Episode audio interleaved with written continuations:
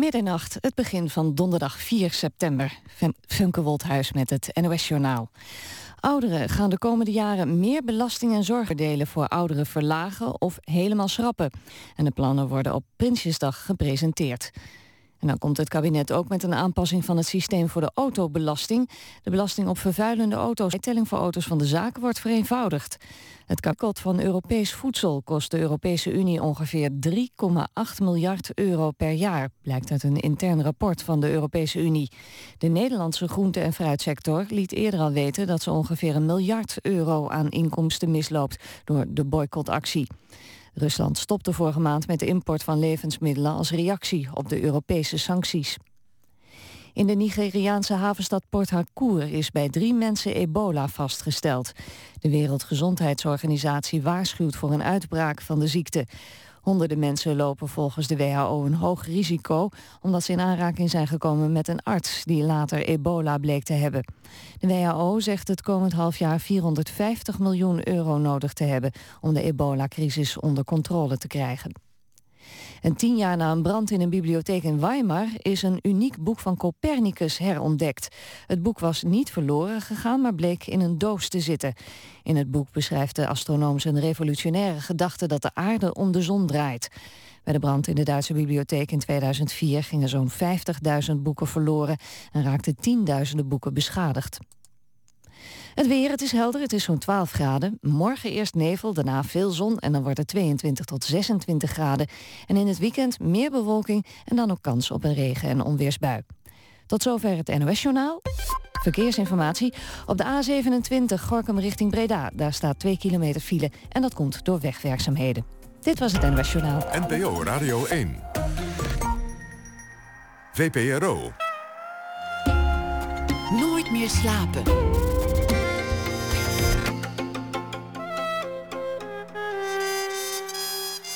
Met Anton de Goede. Goedenacht en welkom bij Nooit meer slapen. Straks tussen 1 en 2 is er hier aandacht voor broeder Dieleman. De Zeeuwse singer-songwriter van wie eind deze week de nieuwe cd Gloria verschijnt. En we praten met cabaretier slash columnist slash leraar op een ROC-school Johan Goosens.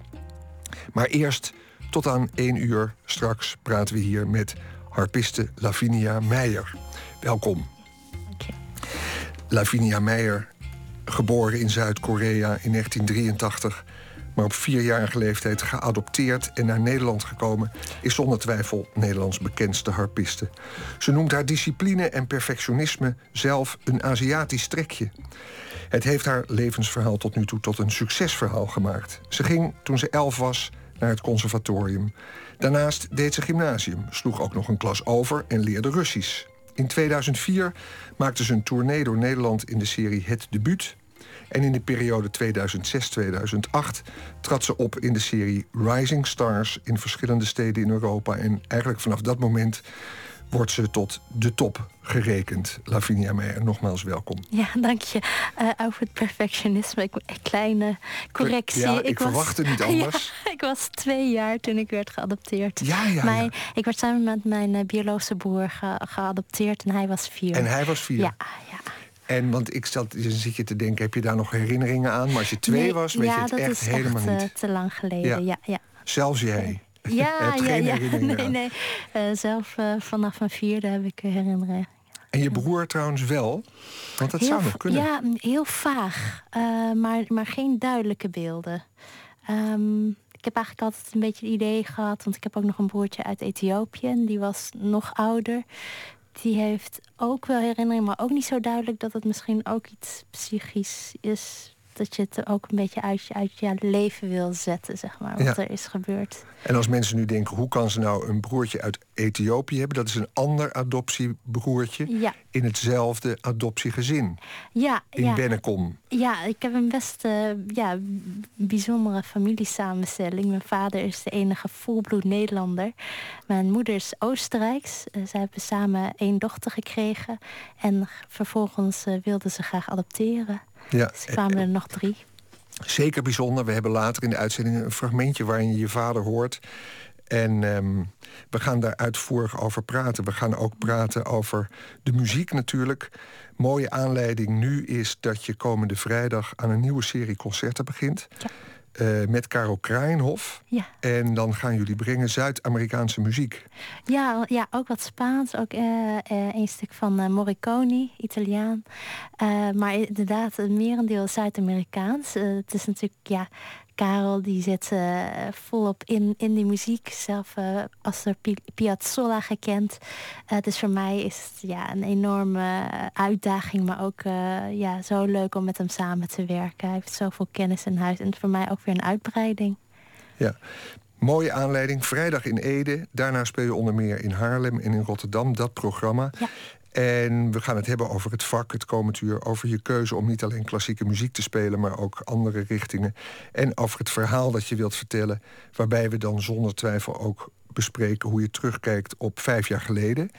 Toen je je biologische vader voor het eerst ontmoette. Ja. Krankzinnig verhaal in Seoul, waar je gevraagd was om op te treden. Ja, ja. Een nieuwjaarsconcert ging je daar geven.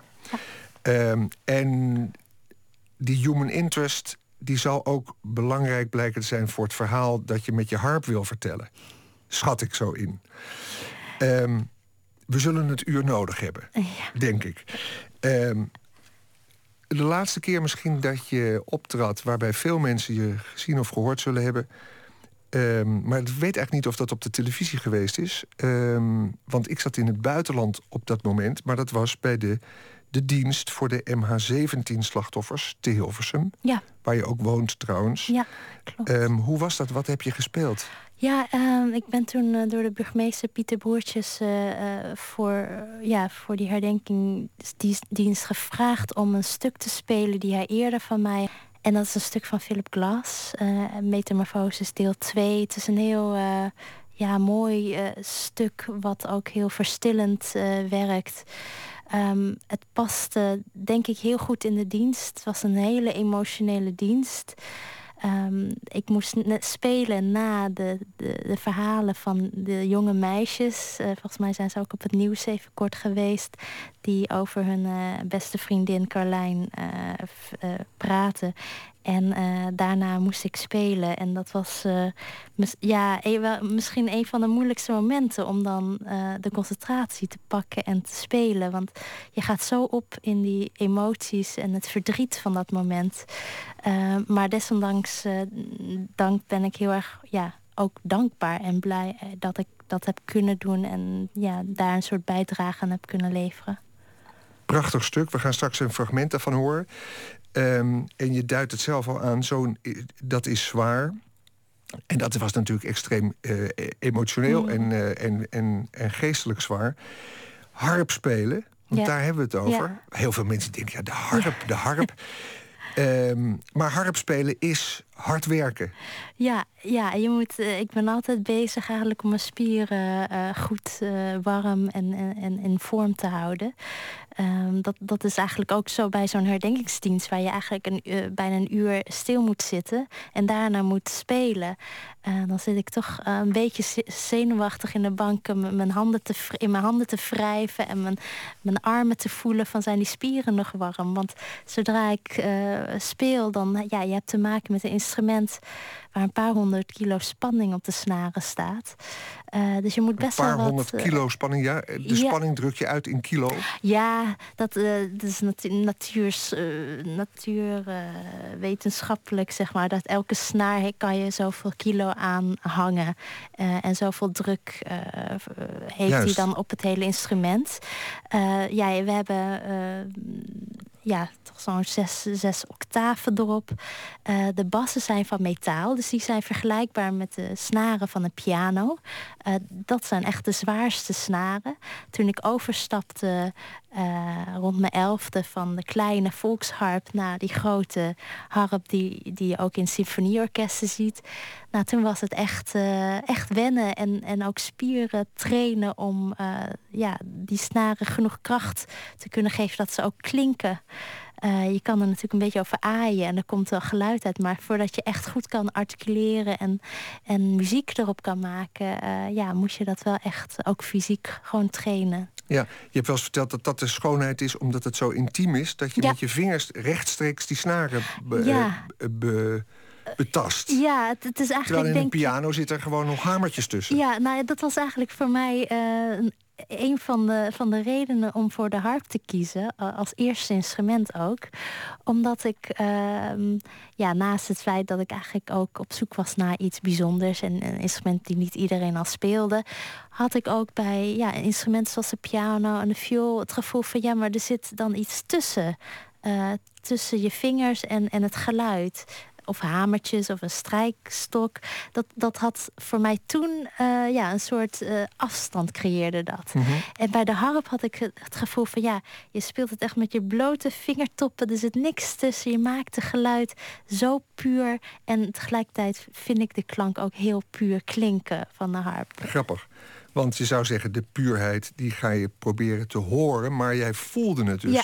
Ja, het was eigenlijk vanaf uh, dag uh, één was het uh, heel duidelijk mijn instrument. Ja. Ja. Maar je bent, een, een, een, een, je bent niet groot fysiek, je bent frêle, zou je kunnen zeggen. Toch? Ja, nou ja, ik, ik, ik, ben niet groot, ik ben 1,55 meter. Ehm, en, maar ja, ik, ik, ik, ik probeer natuurlijk wel een goede, goede conditie dan te houden. Ik doe aan hardlopen. Dus ik heb uh, vanochtend ook nog uh, een flinke afstand uh, afgelegd. En wat is een dus, flinke afstand? Nou, voor mij doen het 12 kilometer. Oké, okay, ja. um, maar ook daarin heb ik een doel voor ogen. Want dat is eigenlijk het laatste jaar een beetje mijn tweede passie geworden. Hardlopen? Ja, ja. Um, is maar, dat dan vanwege het stofje dat vrijkomt in de hersenen, denk je? Ja, misschien wel. Het heeft sowieso voor mij een heel bevrijdend gevoel. Uh, als je dat stofje waarschijnlijk aanmaakt. -hmm. is het altijd een drempel waar je overheen moet uh, in eerste instantie. Maar uh, het is een combinatie van buiten zijn, uh, in, in de natuur, uh, maar ook jezelf uh, uitdagen op een andere manier. ook weer grenzen verleggen. Um, dus ook als ik straks in het buitenland ben, zal ik proberen om, om dan ook ja, dat vol te, te houden. En dat is soms wel lastig met, met het schema wat ik. ja, want heb. hoe vaak treed je op? Hoeveel concerten geef je in een jaar? Ah, nou, dat is heel uh, afwisselend. Uh, maar wel een aantal concerten per week zijn het vaak. Uh, de zomers zijn wat rustiger. Um, ja, en dan, dan ook reizen naar het buitenland, jetlags, et cetera. Maar ik merk wel dat, ja, ondanks dat het, dat het tijd vergt, dat ik daar ook weer heel veel voor terugkrijg. Een betere conditie natuurlijk. Ook voor stress helpt, helpt het enorm.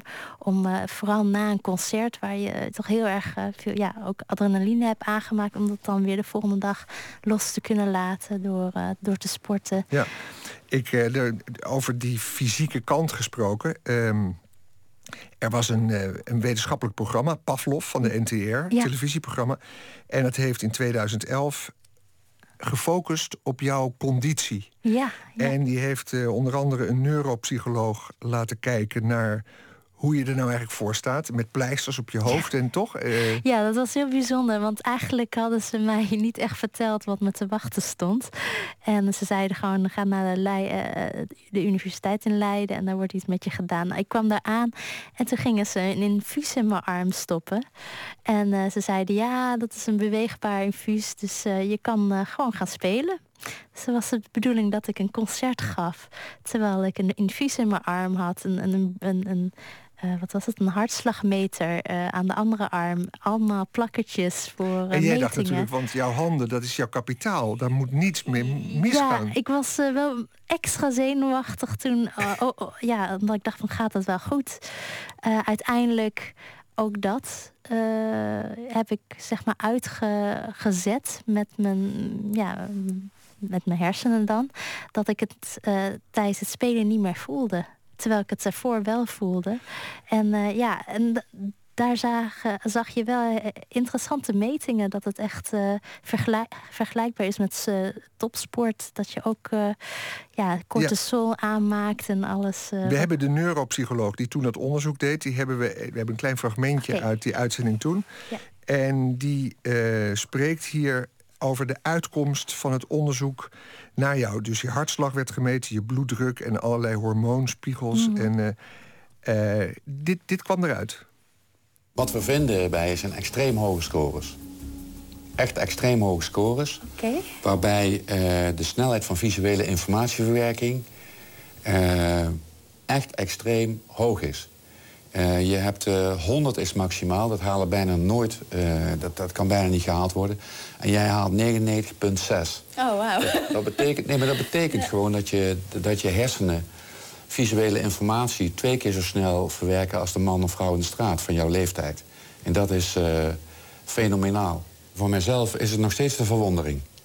Uh, dat je zo'n vak 20 jaar doet en dat je mensen in die topperformance uh, zo'n prestatie ziet leveren die eigenlijk uh, eigenlijk niet kan.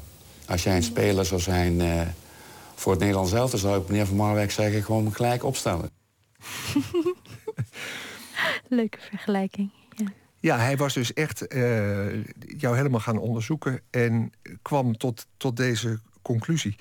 Ja. Um, ja, en eigenlijk ook jouw adoptievader op een ander moment zegt van... ja, wij, wij denken dat het de genen zijn. Hmm. Ook die informatie opname die je hebt. En dat heeft ook met je harp te maken, toch? Met dat je dingen stukken leert. En...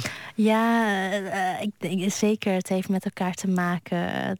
De harp, ik, ik, heb het eigenlijk voor een hele lange tijd verdedigd. Maar het is gewoon een, een ingewikkeld instrument. um, er komt zowel handenwerk als voetenwerk bij kijken. We wat, doen nog... de, wat doen de voeten? Ja, we hebben nog zeven pedalen aan het instrument. Drie links en vier rechts. En elk pedaal heeft ook nog eens drie verschillende standen. Een hoge, midden en een lage stand. Dus heel wat mogelijkheden. En die, die pedalen zijn er om de toonhoogte te veranderen. Dus je kunt tonen hoger, een halve toon hoger of een halve toon lager maken met behulp van die pedalen. Maar dat moet je dus tijdens het spelen doen, vlak voordat je de snaar uh, speelt. Dus er zit een hele coördinatie achter. En uh, soms heb je wel in een minuut tijd iets van 40 pedaalwisselingen in een stuk. Het kan echt uh, ja, flink zijn. Dus dat moet allemaal gecoördineerd worden. Dat is natuurlijk ook een, een kwestie van gewoon heel veel studeren. Maar uh, ja, bepaald inzicht uh, helpt wel heel erg. En ja, ik heb natuurlijk wel het geluk dat ik al vroeg ben begonnen. Uh, ook vroeg fantastische docenten heb gehad. Erika Waardenburg, die mij het een en ander heeft geleerd. En ook heel vroeg al het podium op ben gegaan. Ik, ik speelde al om, ja, om mijn dertiende speelde ik al op podia. En die ervaring, dat is natuurlijk iets... Ja, dat kan je niet alleen maar van inzicht te hebben. Dat moet je echt uh, doen. We komen daar straks over te spreken. Over uh, hoe je bent aangemoedigd. En ook over hoe je adoptieouders eigenlijk vrij laconiek daarover waren in het begin. Mm. Dat is ontzettend leuk. maar eerst iets anders nog over die wetenschappelijke invalshoek. Ja. Uh, in dat programma Pavlov van de NTR. Uh, was grappig dat jij daar ook te zien bent. En dat jij op een gegeven moment zegt van ja, kijk, je hebt die fysieke kant en dat zal allemaal best. Daar ben ik heel goed in en ik heb mijn suf gestudeerd en uh, ik heb heel hard gewerkt ervoor. Maar kern is, ik heb iets te vertellen. Ik wil iets losmaken bij het publiek. En ik geloof zelfs, maar misschien heb ik dat later erbij verzonnen... dat je zegt, ja, er komen heel veel mensen van conservatoria af... en van opleidingen, mm. maar niet iedereen heeft iets te vertellen. En daar ja. zei je iets heel moois. En het goede was dat, of het goede, het opmerkelijk is dat die documentaire daar verder eigenlijk niet op inging. Mm. En dat gaan we nou zo meteen wel doen. Want ik wil weten, ja. wat heb je dan te vertellen? Uh, laten we eerst naar muziek luisteren. Je zei net uh, Philip Glass, dat is een enorm succes van jou geweest natuurlijk. Dat je uh, muziek van Philip Glass in harp hebt uitgevoerd. Mm -hmm, en ja. op een prachtige manier. Die metamorfosis, de hours is een, uh, ja, daar heb je enorm veel succes mee gehad. Ja, Vele prijzen gewonnen. Het, was ook ontzettend mooi om hem te ontmoeten en, en het hem te kunnen voorspelen, zijn goedkeuring te krijgen om die stukken te bewerken. En uh, ja, er ging ook echt voor mij een, een nieuwe wereld open om zulke muziek uh, uit te voeren. Minimal music. Was dat jouw kennismaking? Althans, Eigenlijk voor het eerst? wel, ja. ja want in mijn studietijd heb ik daar nooit echt uh, ja, eh, ben ik daar nooit echt in, mee in aanraking gekomen. En ja, het werd ook helemaal niet echt gedaan om, om me heen. Dus het was zeker nieuw. Maar wel door Lavinia Meijer. En dan klinkt het zo.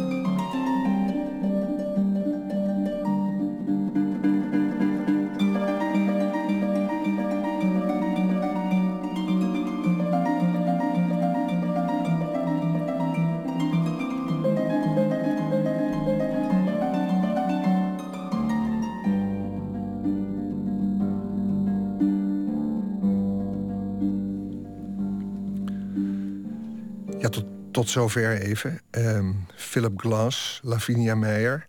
Luister je graag naar je eigen muziek eigenlijk? nou, niet vaak hoor. Het is eigenlijk zo dat zo'n cd-opname... dat is eigenlijk ja, iets heel bijzonders. Want je legt iets eigenlijk permanent vast. Je bent er heel erg intensief mee bezig. Ik, ik doe ook zelf uh, de editing voor een groot deel. En dan, uh, dan moet je het op een gegeven moment loslaten. En dan is het ook echt een soort afstand die je moet, moet creëren, anders uh, word je gek. En dan vanaf dat moment ja, heb ik eigenlijk misschien ook dat losgelaten. En dan denk ik van ja, het is aan anderen om het te gaan luisteren. Dus dan, dan ga ik eigenlijk vrij weinig weer terug. Ja, uh, ja want ik dacht even, als je zo perfectionistisch bent als je zegt dat je bent, dan ga je misschien denken van oeh, dat had ik net even iets anders? Of... Nou, je zou altijd wel horen van ja, dat, dat, dat je misschien een jaar later dingen iets anders uh, speelt. Maar uh, nee, ik sta, ik sta wel achter al mijn opnames, uh, CD-opnames. En ik, ja, zolang het ja, de musicaliteit laat horen, dan, dan kan het. is bijna piano, hè, als je dit hoort. Jij met je harp. Nee, het heeft veel overeenkomst. Sowieso heeft ook andersom de piano overeenkomsten met de harp. Ook in de ontwikkeling van de piano had je bijvoorbeeld een, een versie van de piano die op een harp leek. En, en, het werd ook bijna zo bespeeld als een harp, maar dan met, met, met de toetsen van een piano. Uh, dus er zijn zeker overeenkomsten ook door de metalen bassnaren op een harp. Die, die, die ja, klinken soms net als uh, op een piano. Um, ja, je kan op een harp heel veel kleuren maken. En, en uh, je kan ook bijvoorbeeld uh, dichter naar gitaar toe. Of uh, ja, bijna een, strijkorkest imiteren. Dat, dat vind ik zo bijzonder aan het instrument. Dat het ja, een heel volledig solo-instrument is. Dat ja. is ook iets wat ik graag laat horen. We gaan straks nog iets horen van Park Stickney die, en die dan een stuk heeft waar de harp op een gitaar lijkt. okay, dat komt ja. zo meteen. Um, maar nu dan. We hebben het gehad over je fysieke uh, krachtinspanningen... en hoe je met je 1,55 meter met je voeten, benen, handenwerk... die harp bespeelt. En nu die uitspraak, ik heb iets te vertellen. Ik wil iets losmaken bij het publiek. Wat? um, ik sta altijd weer versteld van hoe mooi ik dit beroep vind. Elke keer als ik op het podium sta en, en ik voel dat iets gebeurt in het publiek. Dus dat is eigenlijk bij voorbaat wat, waar ik naar op zoek ben. Om, om, om het publiek, ja, om de mensen uh, iets, iets mee te geven, iets doen beleven, uh, te verrijken. En ja, daar zit, uh, daar zit een heel, heel groot stuk hart in eh, gevoelens, en, en, maar ook misschien een stukje educatie. Uh, en ja, de soort combinatie ervan uh, heb ik eh, vanaf mijn vijftiende eigenlijk gehad.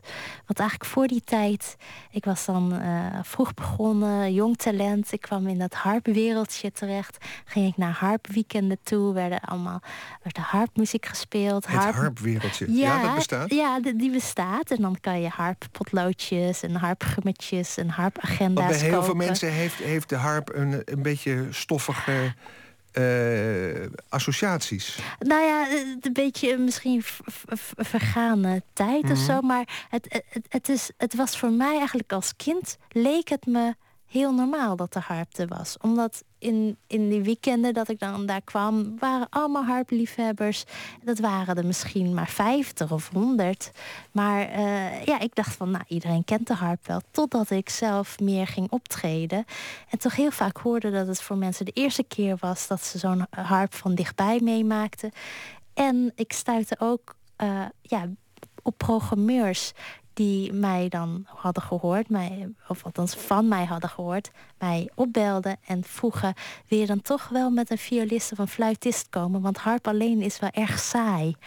En uh, toen, ja, ik heb toen. Je, maar je liet je niet van de wijs brengen daardoor? Nou, ik heb toen uh, een keer een half uur lang met een programmeur aan de telefoon gezeten.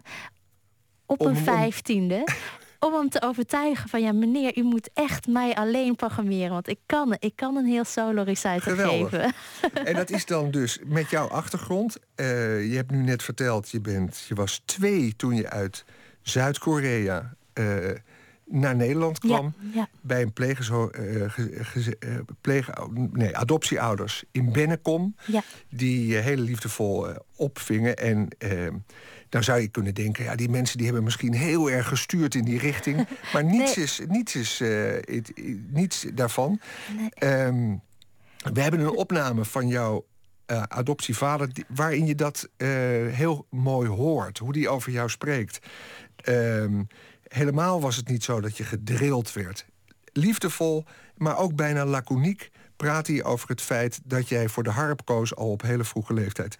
Het is uit een, uh, dezelfde uitzending uh, als waar we net ook het fragment lieten horen. Laten we luisteren naar jouw vader.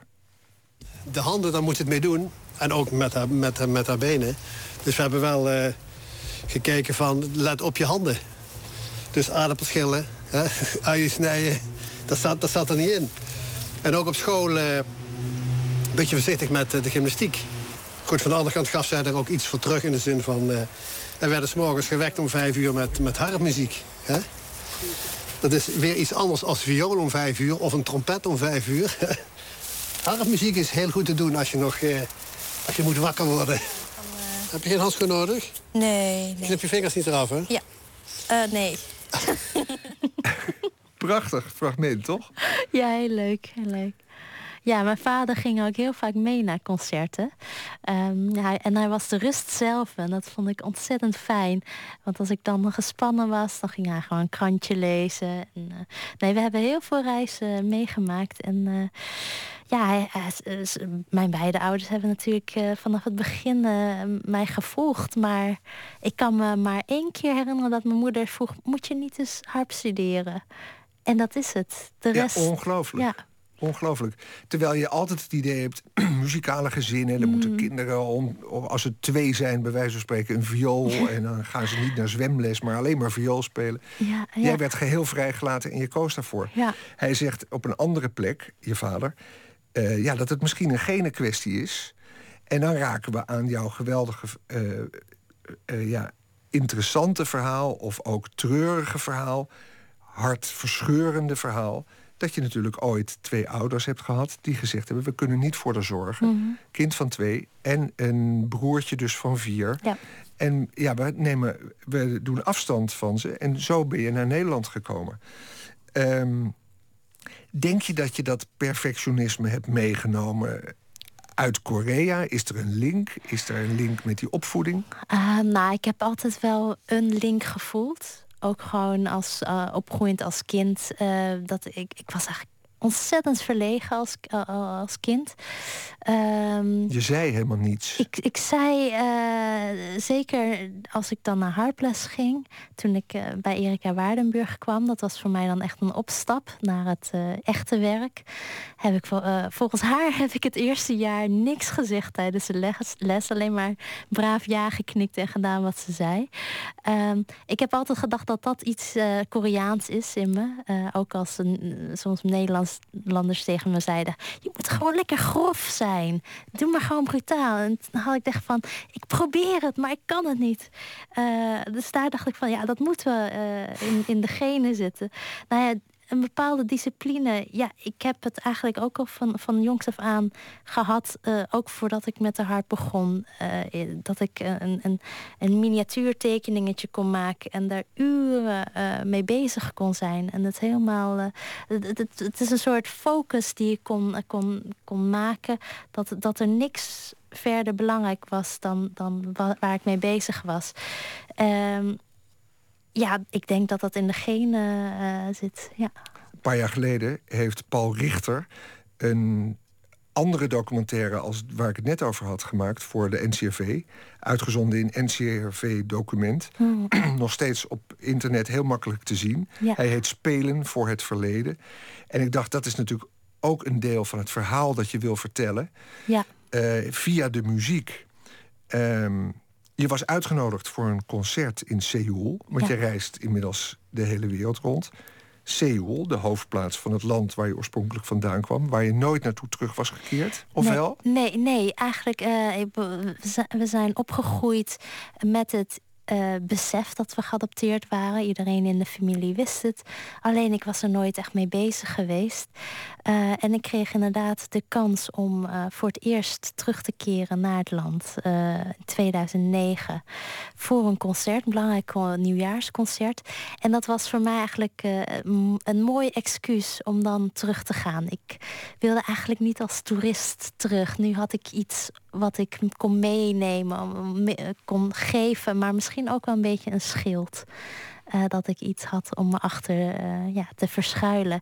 Um, ik had zo'n anderhalf jaar daarvoor had ik een brief ontvangen van mijn biologische vader. En dat kwam toen heel onverwachts uit het niets op Want mijn je pad. had nooit contact met hem. Je wist niet wie die was. Nee, ik, eh, ja, in de adoptiepapieren stond een verhaal. eh, dat on- eh, inderdaad on- onze biologische ouders waren gescheiden. niet meer voor ons konden zorgen. En dat we daarom ter ad- adoptie waren afgestaan. Ehm, ja, toen kwam die, kwam die brief op een blauwe maandag gewoon. en, en ik was toen echt twee weken helemaal eh, van slag. Omdat het werd opeens zo werkelijkheid dat daar familie was aan de andere kant van de wereld. Heb ik toen eh, niks meer mee gedaan. Ik heb een korte antwo- kort antwoord teruggestuurd. Maar. Je ehm, was inmiddels getrouwd. ja, ja, je ik was ben, uit eh, huis. ja, Je was wereldberoemd. En je kreeg die brief. ja, dat. dat En eh, het bleek daaruit dat je, je, je biologische vader op de hoogte was van hoe het met jou was gega- gegaan nee, verder. Nee, nee. Het was eh, ook echt gewoon een brief om te vragen of ik gezond was en of ik gelukkig was. En dat was het. Hij was niet op de hoogte eh, ja, waar ik woonde of wat ik deed. Nee, en hij wilde contact. Eigenlijk ontzettend. Ja, wat, moet, wat doe je dan? Nou ja, eigenlijk de eerste. Nou, eigenlijk, en dat vind ik. Ja, dat is misschien echt wel een beetje typisch ik. Eerste opmerking die ik maakte toen ik de telefoon ophing, was dat ik tegen mijn man zei: hey, ik heb nu iemand in Korea, misschien kan hij concerten voor me regelen. maar toen sloeg daarna, vlak daarna, wel de realiteit toe. Maar toen je, Eh. toen- je dus. je had hem niet aan de lijn. Nee, het, was, Nee, het ging via het het, kinderthuis. Ja, ja, ja. Oké, maar je, je eerste reactie was van... hé, hey, dat zou een goede... Ja, ja. Maar ja, natuurlijk, we zijn van twee hele verschillende werelden.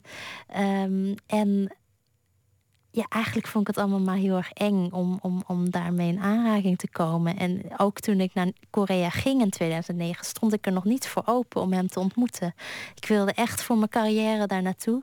Paul Richter, de documentaire maken, heb ik ook echt uitgenodigd om mee te gaan. Alleen voor het muzikale aspect van die reis. Ja, want ik- hij zei, ik wil dat graag filmen. Ja, Eh, hij wist natuurlijk wel, je komt uit eh, Korea... en het is je eerste kennismaking met Ja. het land... en je gaat daar optreden. Ja. Wat op zich natuurlijk al eh, ja. bijzonder is. Nou, dat, dat, dat Ja. idee had ik Ja. ook. Van ja, ik weet helemaal niet wat me te wachten staat. Wie weet, misschien is het helemaal, eh, levert het helemaal niks interessants op. Maar eh, hij ging echt eh, mee op grond van het zal gewoon die muzikale reis zijn. Nou, hij was zelf ook geadopteerd uit Korea. Ook eerder zijn, zijn familie ontmoet. Hij had natuurlijk wel hoop dat er iets meer zou, zou, zou gebeuren daar. En tijdens die reis gebeurde dat ook. Eigenlijk doordat ik een soort visioen kreeg in het midden van die reis. eh, waarbij ik eigenlijk een soort verzoening kreeg met mijn, mijn eh, biologische vader. En hem ook eh, ja, accepteerde voor wat, wat, was, wat er was gebeurd. En ik eh, positieve er echt wel van in kon zien. En toen heb ik besloten om hem eh, uit te nodigen voor dat nieuwjaarsconcert. We hebben elkaar toen ontmoet en dat was een, eh, een hele emotionele ontmoeting. Het heeft mij echt eh, verrijkt. Ik merkte ook dat ik de maand daarna nog op een soort roze wolk zweefde. Ehm, Want je zegt dan in die film, zeg je voorafgaand van... ja, ik wil hem één keer ontmoeten... en daar moet het dan bij blijven. Ja, ik, eh, nou ja, dat is dan misschien toch de angst eh, voor het onbekende. Dat ik het toch wel wilde afschermen. Dat ik eh, ja, niet de vrijloop wilde laten gaan. Dat hij mij elke dag daarna wilde zien. Nou ja, in zoverre na het concert had ik nog maar één dag en toen ging ik al naar huis. Dus er was, was eigenlijk ook geen tijd meer om elkaar langer te zien. Maar ja, ook gewoon weten, althans niet wetende wat voor een persoon het was.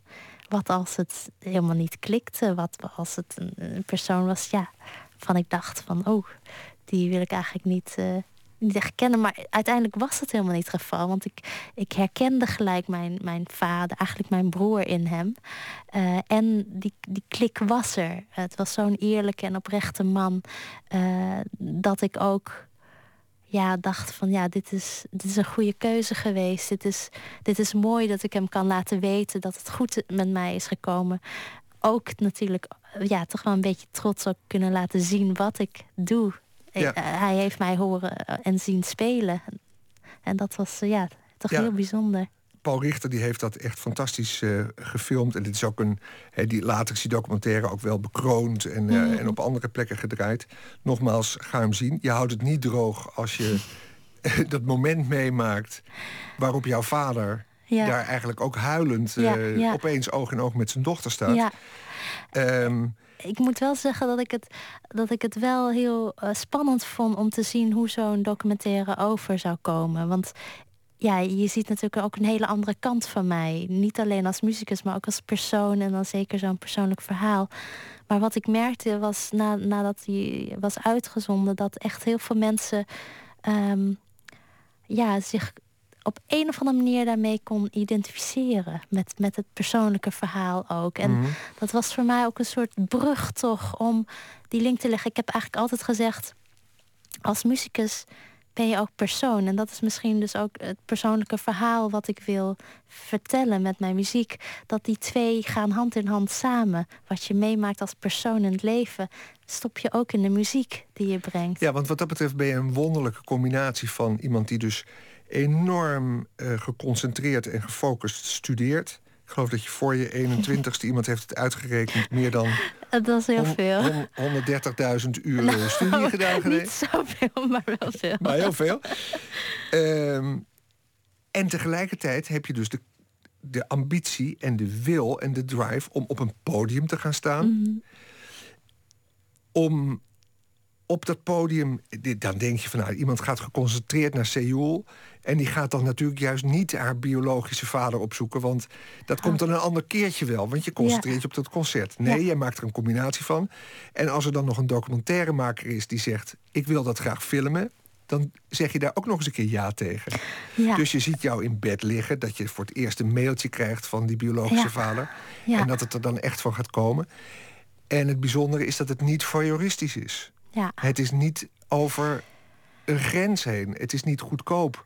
nee. Maar je wilt kennelijk iets laten zien. En wel heel erg graag.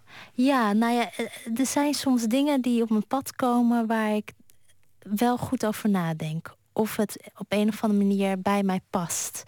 Ehm, als ik dat heb bedacht en, en, en uiteindelijk besloten heb om iets te doen, dan heb ik ook zoiets van ja, dan moet ik het ook wel los kunnen laten dat het, dat het gewoon gebeurt zoals het gebeurt. En bij Paul Richter, juist omdat hij ook geadopteerd was uit Korea, kon ik dat loslaten en hem ook toe, toelaten in, in, op, die persoonlijke reis. En ehm, ja, Ja, is een goede keuze geweest. En is nou de conclusie na die film bij jou dat mensen die geadopteerd zijn de verstandig gaan doen om hun biologische ouders op te zoeken? Eh, nee, dat, zal niet, dat zou niet mijn algemene advies zijn. Eh, eigenlijk zou ik het alleen adviseren als je je als persoon eigenlijk al compleet voelt. En dat je het niet als een gemis of een invulling van een gat eh, gaat zien. Want eh, het is zo'n persoonlijke ervaring. En ik, ik ken ook verhalen van mensen waarbij het gewoon minder positief eh, heeft, ja, is, is gegaan. En dan moet je het gewoon, denk ik, echt gewoon accepteren voor wat het is. En het als een verrijking bovenop eigenlijk je 100% eh, zien als het kroontje erop. Want het is ook ingewikkeld voor je adoptieouders. Ja, ja het, het, heeft, eh, het heeft ons volgens mij wel dichter bij elkaar gebracht. Zo'n ervaring. Misschien ook omdat het mij voor mijn gevoel wat volwassener heeft gemaakt. Ik, eh, het, was ook echt een keuze van mezelf om dit te doen. En ehm, ja, eh, ik denk dat, dat het eigenlijk voor ons allemaal een, verrijking is geweest. En ja, uiteraard kan, eh, ja, he- he- heeft het natuurlijk twijfel opgeroepen bij hun of het wel de, de verstandigste keuze was. Ja, die twijfel zit ook heel erg in die documentaire. Ehm, en hoe is het nou daarna gegaan? Want die documentaire is dus ongeveer een jaar of vier geleden Ja. gemaakt. En het, je, je, schrijft dat het klikte met die biologische vader. Ja, ja. Maar dan krijg je daar dus een gevolg op. Want dan wil je eigenlijk in ieder Ja, geval... eh, dan heb je die deur geopend. en die kan je Eh, dan eigenlijk niet meer dicht doen. Nee, nee, en dat is ook zeker iets, eh, zeker wa- waar mijn man het veel over heeft gehad toen ik die beslissing nam. Maar ja, eigenlijk realiseer je pas later inderdaad dat die deur open staat. Er komen natuurlijk twijfels om de hoek kijken van ja, hoe gaat het nu verder? Hij kan geen Engels, ik kan geen Koreaans. Ik heb het wel geprobeerd te leren, maar het uh, is er nog niet echt gelukt. Um, dus sowieso communiceren we altijd via een vertaler. Um, we mailen. Dat, uh, ja, dus zo houden we elkaar een beetje op de hoogte. Wat helemaal niet in de film zit, is of hij zelf van muziek je houdt en hield. Of daar misschien zelfs goed in was. Ja, ik heb het hem gevraagd. Um, dus ja, maar goed, dat is eigenlijk ook wel heel erg logisch. Er werd niet aan muziek gedaan in de familie. Er was geen geld voor instrumenten. Maar er werd wel gezongen. Niet zozeer door hem, maar van, door een opa. Uh, dus ik denk wel stiekem, want mijn Koreaanse broer is ook muzikaal. Hij heeft vroeger doedelzak gespeeld ook niet de meest voor de hand liggende instrument. Nee, dat hebben we in het begin van het uur verteld. Dat jouw broer dus mee geadopteerd was. Ja. Dus ook in Bennekom woont. En, ja, uh, en, ja en, biologisch verwant. Dus, dus hij, hij heeft het ook echt in zich, zich. Dus ik denk zeker dat daar wel uh, iets in de familie zit. Wat een onderwerp. Dat je daar stond in Seoul met je harp. En dat je biologische vader in de zaal zat... die je eigenlijk nog nooit ontmoet had. Nee. Pas daarna... Ja. Ja. Het is een soort... Het is een krankzinnig verhaal. Het is een mooi verhaal. Het is een soort sprookje. Ja, ja. Uh, met, met ook navrante kanten daar, daaraan. Mm -hmm. en, en, hè? Nee, ik, ik, ik, ik, ik, ik realiseer me soms van... ik ga nu regelmatig terug naar Korea om daar concerten te geven. En elke keer als ik daar ben, word ik in de watten gelegd. Of, uh, verblijf ben je daar ik in beroemd de inmiddels? Want dus is, is het zeker een, een, ja, een groep die, die mij volgt en die uh, altijd heel. Uh, ja, ja het, het, het, is, het is een heel mooi land en, en de mensen zijn heel warm. En, en ik was in het begin heel erg bang of zij mij wel zouden accepteren. En het moment dat er een vrouw naar me toe kwam en zei: Dankjewel dat je na al die jaren terug bent gekomen om je muziek met ons te delen dat deed me realiseren dat, dat ze echt openstaan uh, voor, voor mij en mijn muziek. Dus ik, eh, ja, het is altijd heel bijzonder om daar te zijn. Maar het is toch een beetje het gevoel van... ja, via de achterdeuren ben ik er ooit uitgegaan... en nu kom ik via een grote voordeur weer naar binnen. En waar woont Lavinia Meijer over tien jaar? ja, dat weet ik ook niet. Nee, dat, uh, dat, ligt nu nog, uh, nu nog open. Ja, maar je, heb je wel eens gedacht om daar naartoe te gaan? Nee, nee, niet naar Korea. Ik, ik, ik, ik, zie het steeds meer als een soort tweede thuis. Maar ik zou daar niet uh, willen wonen. Um, de cultuur is toch, toch ja, wel heel erg anders. Um, en, en ik voel me heel erg thuis hier in Nederland. Nou, wat heerlijk. ja. In Hilversum, waar ja, je woont. Ja, zeker. Lekker hardlopen hier in de buurt. En waar we nu praten. We gaan weer even muziek draaien. En wel van Park Stickney. Wie is Park Stickney? Um, hij is een jazzharpist uit Amerika. Um, hij heeft enorme voeten. Uh, ik heb een keer een Dat is handig voor die pedalen Dat dan. is ontzettend handig. Want hij heeft een methode bedacht waar, je, waar hij wel tegelijkertijd drie pedalen kan intrappen. Nou, met mijn maat 35 kom ik daar echt niet bij in de buurt. Ik heb een keer een cursus uh, bij hem uh, gevolgd. En toen zei hij van ja, dan trap je gewoon drie pedalen tegelijk in. Nou, dat ging niet lukken. Maar het is een uh, interessante man. hij doet, ja, hij maakt heel virtuoze jazz. Ja, en we hebben hem aangekondigd ook omdat dit nummer een harp uh, laat horen die zoveel gelijkenis met een gitaar vertoont. Oké, okay, ik ben benieuwd. Uh, ja. Where's Mary Ford van de CD Still Live with Jazz. Park Stickney.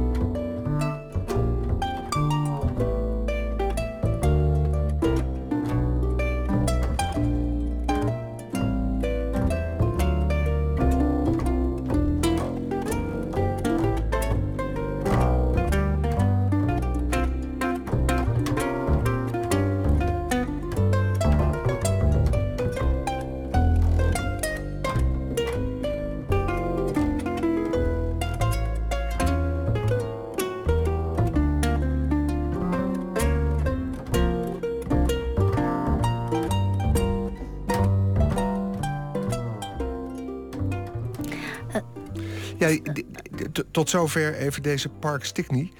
Ehm, een redacteur bij ons die vraagt eh, op de koptelefoon...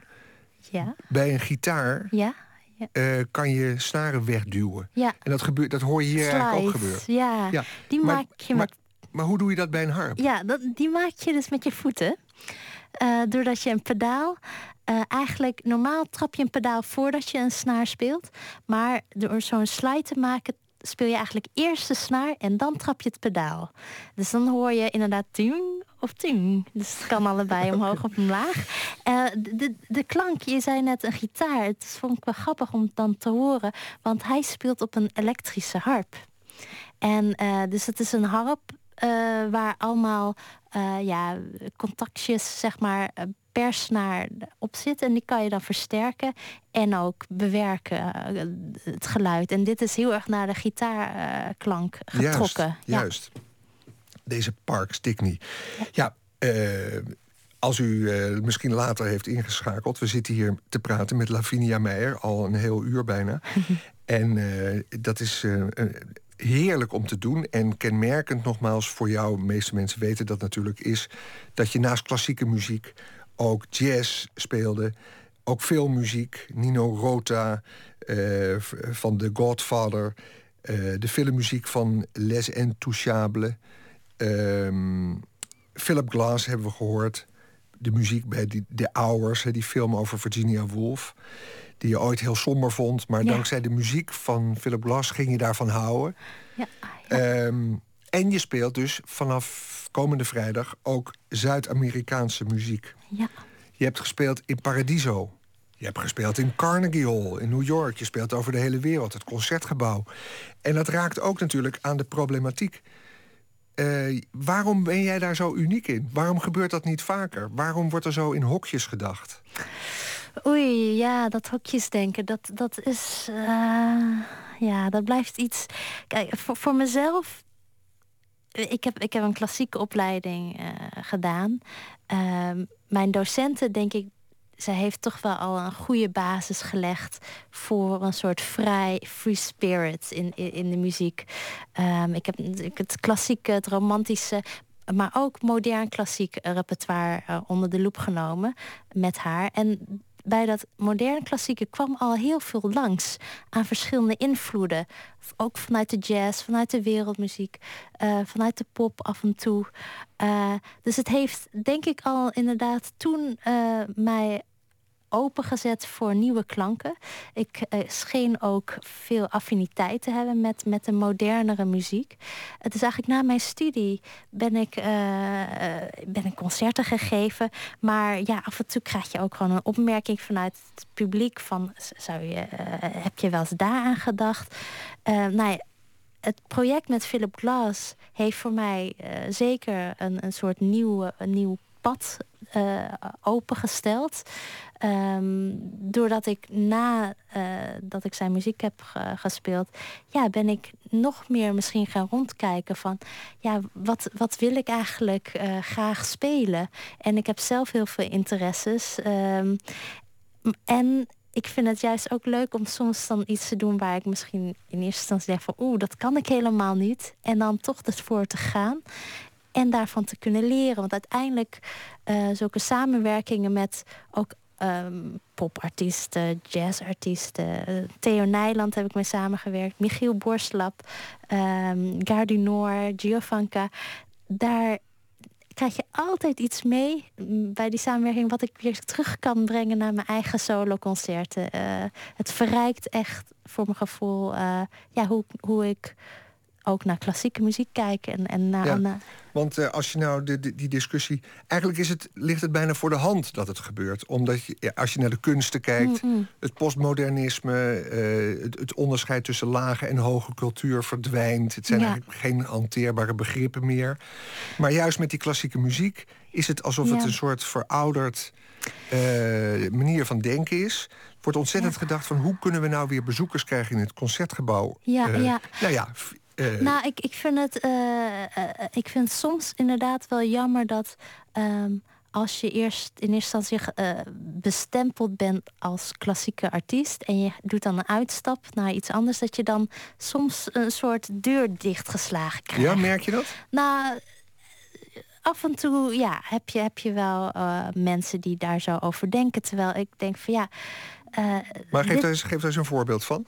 Of, Ehm, ja, nee, mensen die dan denigerend denken over andere soort genre muziek. Dus die zeggen van ja, dat, dat, dat, dat doe je niet als klassieke eh, muzikus. ja. Eh, tegelijkertijd, ehm, het, het, het blijft voor mij eh, de combinatie van oud en nieuw.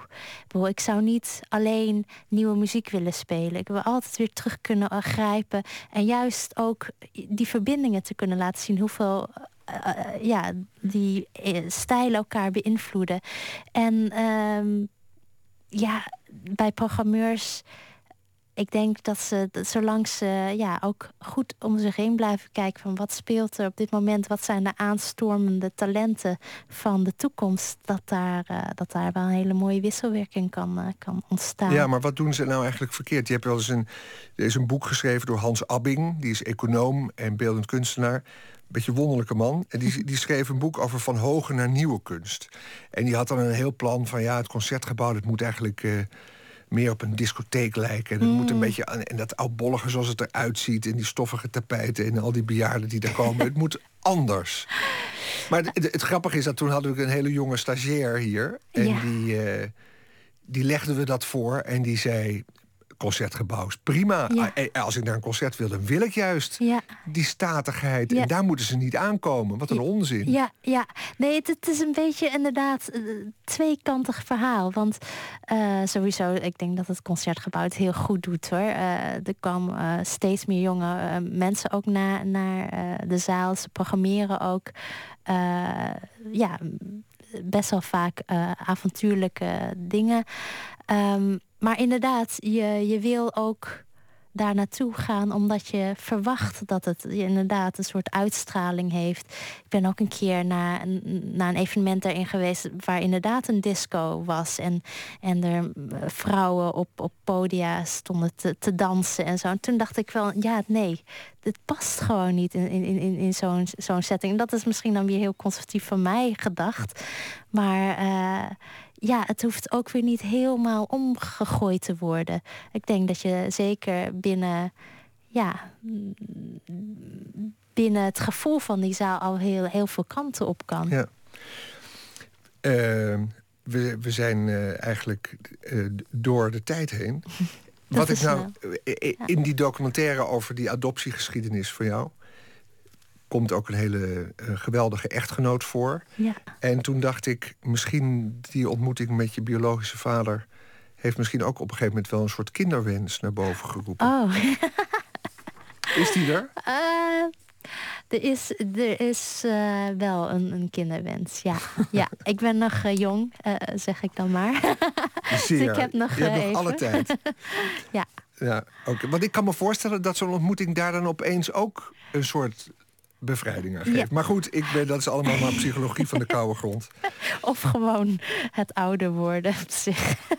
We zijn ontzettend blij dat je hier was. Lavinia Meijer, prachtig gesprek, heerlijk eh, om met je kennis te maken. En ehm, Dankjewel. eh, veel succes met die nieuwe serie. Ja, heel erg bedankt. Dankjewel. Straks, na het nieuws, gaan we verder met het tweede uur van Nooit meer slapen. Dan onder andere met schrijfster Joey Schmitz... die dagelijks een tekst voor ons schrijft... geïnspireerd door het nieuws. En nog veel meer, maar dat vertel ik straks. Tot dadelijk.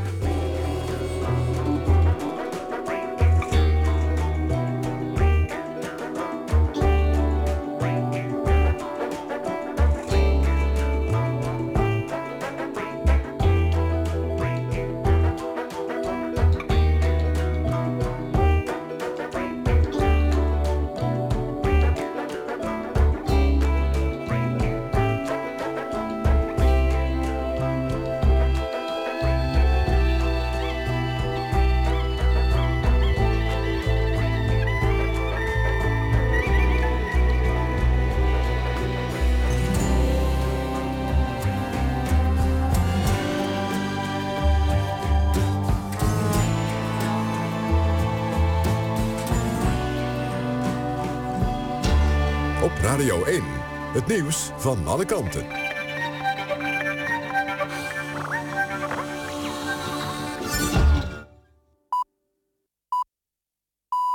Het is 1 uur, Femke Wolthuis met het NOS-journaal.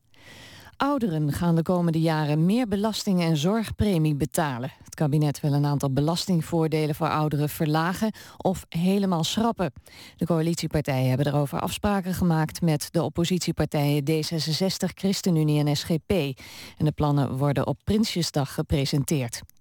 En dan komt het kabinet ook met een aanpassing van het systeem voor de autobelasting. Vuilende auto's gaat omhoog en de fiscale bijtelling voor auto's van de zaak wordt vereenvoudigd. Het kabinet probeert al jaren het gebruik van schone auto's te stimuleren, maar de huidige maatregelen zijn te duur en leveren ook te weinig op. De Russische boycott van Europees voedsel kost de Europese Unie ongeveer 3,8 miljard euro per jaar. Dat blijkt uit een intern rapport van de EU. De Nederlandse groente- en fruitsector liet eerder al weten dat ze ongeveer een miljard euro aan inkomsten misloopt door de boycottactie. Rusland stopte vorige maand met de import van levensmiddelen als reactie op de Europese sancties. In de Nigeriaanse havenstad Port Harcourt is bij drie mensen ebola vastgesteld. De Wereldgezondheidsorganisatie waarschuwt voor een uitbraak van de ziekte. Honderden mensen lopen volgens de WHO een hoog risico. Ze zijn in aanraking gekomen met een arts die later ebola bleek te hebben. De WHO zegt het komende half jaar 450 miljoen euro nodig te hebben om de ebola-crisis onder controle te krijgen. En tien jaar na een brand in een bibliotheek in Weimar is een uniek boek van Copernicus herontdekt. Het boek was niet verloren gegaan, maar bleek in een doos te zitten. In het boek beschrijft de astronoom zijn revolutionaire gedachte dat de aarde om de zon draait. Bij de brand in de Duitse bibliotheek in 2004 gingen zo'n 50.000 boeken verloren en raakten tienduizenden boeken beschadigd. Het weer, het is helder, het is zo'n 12 graden. Morgen eerst nevel, daarna veel zon en dan wordt het 22 tot 26 graden. In het weekend meer bewolking en dan ook kans op een regen- en onweersbui. Tot zover het NOS. Verkeersinformatie op de A27 Gorkum richting Breda... staat tussen Avelingen en Werkendam 2 kilometer file... en dat komt door wegwerkzaamheden. NPO Radio 1. VPRO. Nooit meer slapen.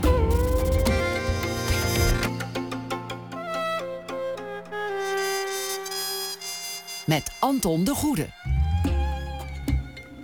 Welkom terug weer bij Nooit meer slapen. Wat gaan we dit uur nog doen? We hebben een reportage over de Zeeuwse zanger-gitarist Broeder Dieleman. En we praten met Johan Goosens, columnist, cabaretier, leraar aan een ROC. En van hem verschijnt nu het boek Wie heeft er wel een boek bij zich? Volgens mij zijn dat columns. Maar we beginnen dit uur, zoals altijd, met een schrijver die reageert op iets wat er in de wereld is gebeurd. Deze week doen we dat met Joey Smits. En Joey, goeienacht. Goeienacht. Ik zeg nog even dat je publiceerde eerder romans als Leopold en Kus van je zus en Te vroeg geboren. Um, en ja, je schrijft dus voor ons elke dag een, uh, een verhaal, een verhaaltje om dat dan hier te brengen. De eerste dag ging het over berichtgeving over Israël. Gisteren Mhm. over werkstress. En welk nieuwsbericht heeft je vandaag ge- geïnspireerd? Ehm, eigenlijk was het niet eens een nieuwsbericht, maar het feit dat eh, de groep Wij zijn hier, noemen ze zichzelf beter bekend als de groep van de Vluchtkerk, vandaag twee jaar bestaat. Daar wilde ik heel graag wat over schrijven. Juist. Nou ja, dat heeft alles met het nieuws te maken, want die zijn regelmatig Ja. in het nieuws. Zo, ja. En dat is, de, dat is de groep waar dus ook een jongen tragisch om het leven is gekomen. Een dag Ja. wat geleden. En er nog één in coma ligt. Mhm. Ja, het zijn uitgeprocedeerde asielzoekers. En, eh, en ja, het is een groep die al twee jaar samen is. En dat, eh, ja, dat valt niet mee.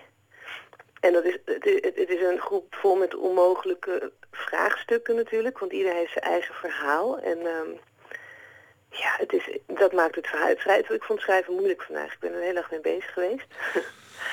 maar eh, ja, ik wilde het graag. Het is, het is echt iets, het is echt iets, het is zo typisch zo'n vraag waar je wat mee moet natuurlijk. Die, Ja. die er ligt. Waar iedereen over struikelt. En, eh, Ik hoorde kort geleden een uh, emotioneel verhaal van de advocaat die voor ze opkomt op Radio 1. En die zei: Ja, het is, het, het, is zo intens tragisch. En de gemeente die wijst naar het Rijk en het Rijk naar de gemeente. Ja. En, uh, en een oplossing komt er maar niet. Klopt. En ze willen zo graag aandacht. En, en nog tragischer is dat als er dan iemand doodgaat, dat die er dan weer komt. Maar dan nog uh, is er geen oplossing. Nee. Vertel wat je geschreven hebt. We luisteren graag. Ja. Ibrahim kwam ik tegen toen hij op weg was naar een ander tijdelijk huis. We hielden meteen van elkaar. Ik liep eerst met hem mee, toen hij met mij. Naar mijn bootje aan het plein met de bloemetjes op het dek. Dat mocht niet van de vluchtgroep. Ik mocht wel helpen, maar niet meenemen. Het kon me niks schelen. Ibrahim was van mij en ik van hem. Hij was deel van de boot, deel van mijn huid. Nu wist ik wat samen zijn was. Ibrahims broer dook op. Toen zijn oom, een halve neef, een hele zus, drie kinderen en 52 andere kennissen... die het niet uithielden in de vluchtkerk, de vluchtgarage, de vluchtgevangenis. Ze mochten bij mij, op mijn boot, die eerst nog groot leek en toen steeds kleiner. We zonken, bloemetjes in het water. Daar werden we even heel actueel van. Boot met 60 vluchtelingen gezonken in de haven van Amsterdam. De burgemeester hemzelf gaf me een rode handdoek met drie witte kruisjes. Het leek alsof we ons afdroogden, maar onze kern bleef daar liggen, tussen wal en schip. Zo dopperden we door de zomer. Ons kindje werd geboren, we hingen hem aan de vlaggenstok. Als de zon opkwam, kraaide hij opgetogen. Een tentenkamp ontstond op het plein waar de boot ooit lag. Nachtenlang treurige liederen met drank. De buurt bleek geen gevoel voor ons ritme te hebben. We waren het probleem dat zich alleen maar verplaatste en weigerde op te lossen. We hielden vol met de kracht van de hulpelozen, de thuislozen, de gezichtslozen. De winter kwam. Soms schreef iemand iets over ons, soms was er hoop, dan kraaide het kind. Ergens tussen dat ene en het volgende jaar ette de belangstelling weg. We losten op, werden het stof dat je uit je ogen wrijft, waardoor je oog traant, maar je toch niet huilt. We zwierven over straat, stonden weggedoken in grauwe portieken. Wat eerst een groep was, werd een vlek. De vlek een berg puisten in de poriën van een stad. Ibrahim loste als eerste op. Een helpende hand trok hem weg, scheurde me los van mijn man. Ik deed niks, ik wist niet meer wie ik was. Mijn naam had ik weggegeven, de rest was ik al kwijt. Alleen ons kind hangt er nog. Iedere ochtend krijgt hij opgetogen. Aldus Joey Schmitz. En al luisterende vraag ik me af, want je woont op een boot, daar heb je ook een, mm -hmm. een boek over gemaakt. Ja. In hoeverre is dit nu fictie of in hoeverre vertel je wat er gebeurd is? De, ja, dit is de waarheid. Nee, de, worsteling was, hoe kom ik er in de buurt? Hoe kan je in de buurt komen van een groep met heel weinig gezicht? Hè? Mauro, die hadden we dan nog als gezicht, maar een, een groep vluchtelingen vind ik heel moeilijk. Dus ik dacht, ik ga er gewoon zo dicht mogelijk bij staan vanuit natuurlijk de totale, in feite rare, egocentrische uh, standpunt van een schrijver. Maar ik, dus ik dacht, ik neem mijn boot. Het gebeurt hier op het plein. Je bent hier geweest, je kent het plein, ik kijk er nu ook naar. Ik, dus, ik, ik, ik fantaseer ze zo dicht mogelijk bij me. Juist. Dus het is fictie? Ja, het is fictie. en... Um... Maar tussen wal en schip is denk ik wel kloppend. Ja, en um, eigenlijk demonstreer je dat ja, je kan er iets over verzinnen, maar je kan niks doen. Mm -hmm. Ja, dat is de gekte van het verhaal. Hè? Of, of alles wat je doet helpt maar even. En, en er komen altijd weer nieuwe asielzoekers. Ik heb ook zitten lezen over procedures in andere landen en daar word je ook niet heel veel blijer van. Het is echt een, een ingewikkeld... Het botst tegen een regels op, hè? meer dan tegen mensen volgens mij. Ik ken veel mensen die zich bekommeren om vluchtgroepen, waar dan ook. Um, maar ja, procedures, regels, jarenlang. Ja, dat, dat is echt een, dat is het monster van de maatschappij, denk ik, wat je dan tegenkomt. Wat moet er gebeuren? Ja, die vraag. Laten we die in de lucht laten hangen. Oké. Okay. Wel goed dat je erover schrijft en over schreef en bij ons hierover um, ja, naar buiten trad. Joey ja, Smits. Morgen zijn we weer rond dit tijdstip uh, met jou aan de telefoon. Dank je wel. Jo, tot morgen. Dag. En wij gaan luisteren naar de oude Bart Leonard Cohen. Of Cohen. Wordt binnenkort 80. En dat viert hij met een nieuwe cd, Popular Problems. Daarvan is hier alvast een nummer, Almost Like the Blues.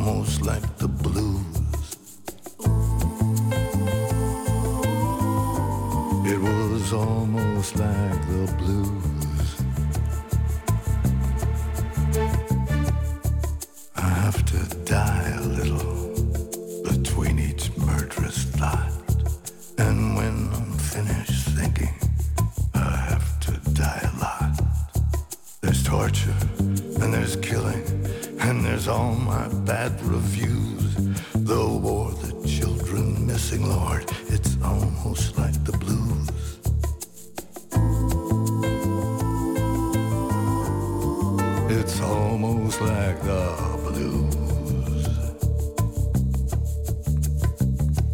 So I let my heart get frozen to keep away the rot.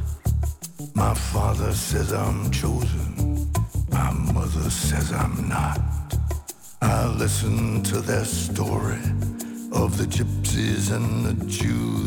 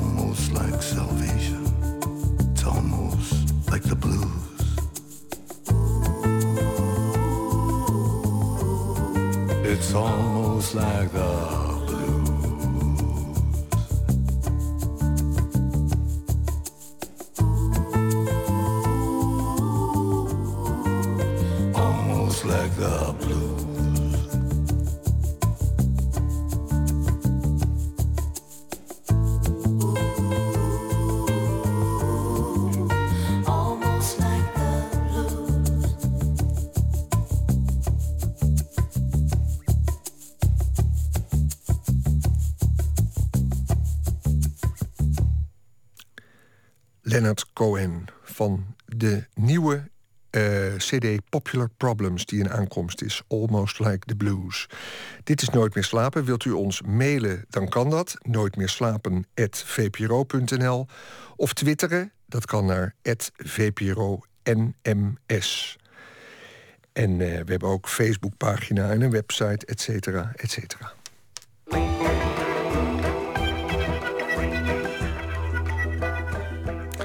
Stel je bent net nieuw aangenomen als docent op een MBO. Er komt een leerlinge naar je toe en ze vertelt dat ze een pistool heeft gevonden. En ze heeft het nog bij zich ook.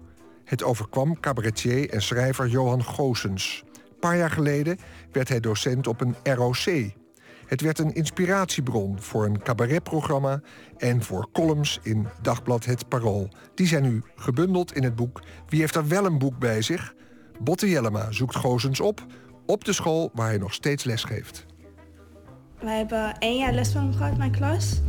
En wij dachten in het begin van, wat de, wat de hel is dit? en uh, en uh, uiteindelijk is het toch allemaal goed gekomen. We hebben een hele leuke tijd met hem gehad. Het is heel jammer dat we hem daarom nu niet meer hebben. Ja. Mag de regen dus wel een beetje op mij breken. Waar een andere leraar had gezegd van... Oké, nu moet je eruit. Dat hij misschien erom gelachen of iets. Ja, hij speelt er gewoon op in eigenlijk. Hij kijkt hoe de leerlingen zelf zijn en dan gaat hij op die leerlingen inspelen. En werkt dat? Jawel.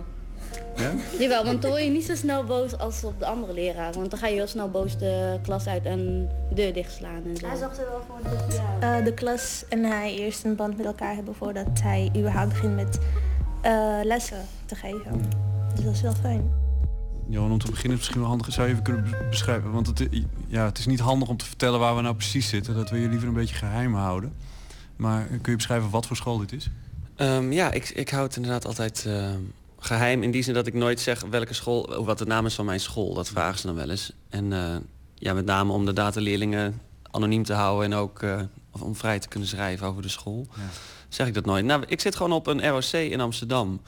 Ik geef les bij de afdeling eh, horeca en toerisme. En eh, daar zitten we nu. En jij geeft eh, Nederlands aan? eh, Ja, Nederlands.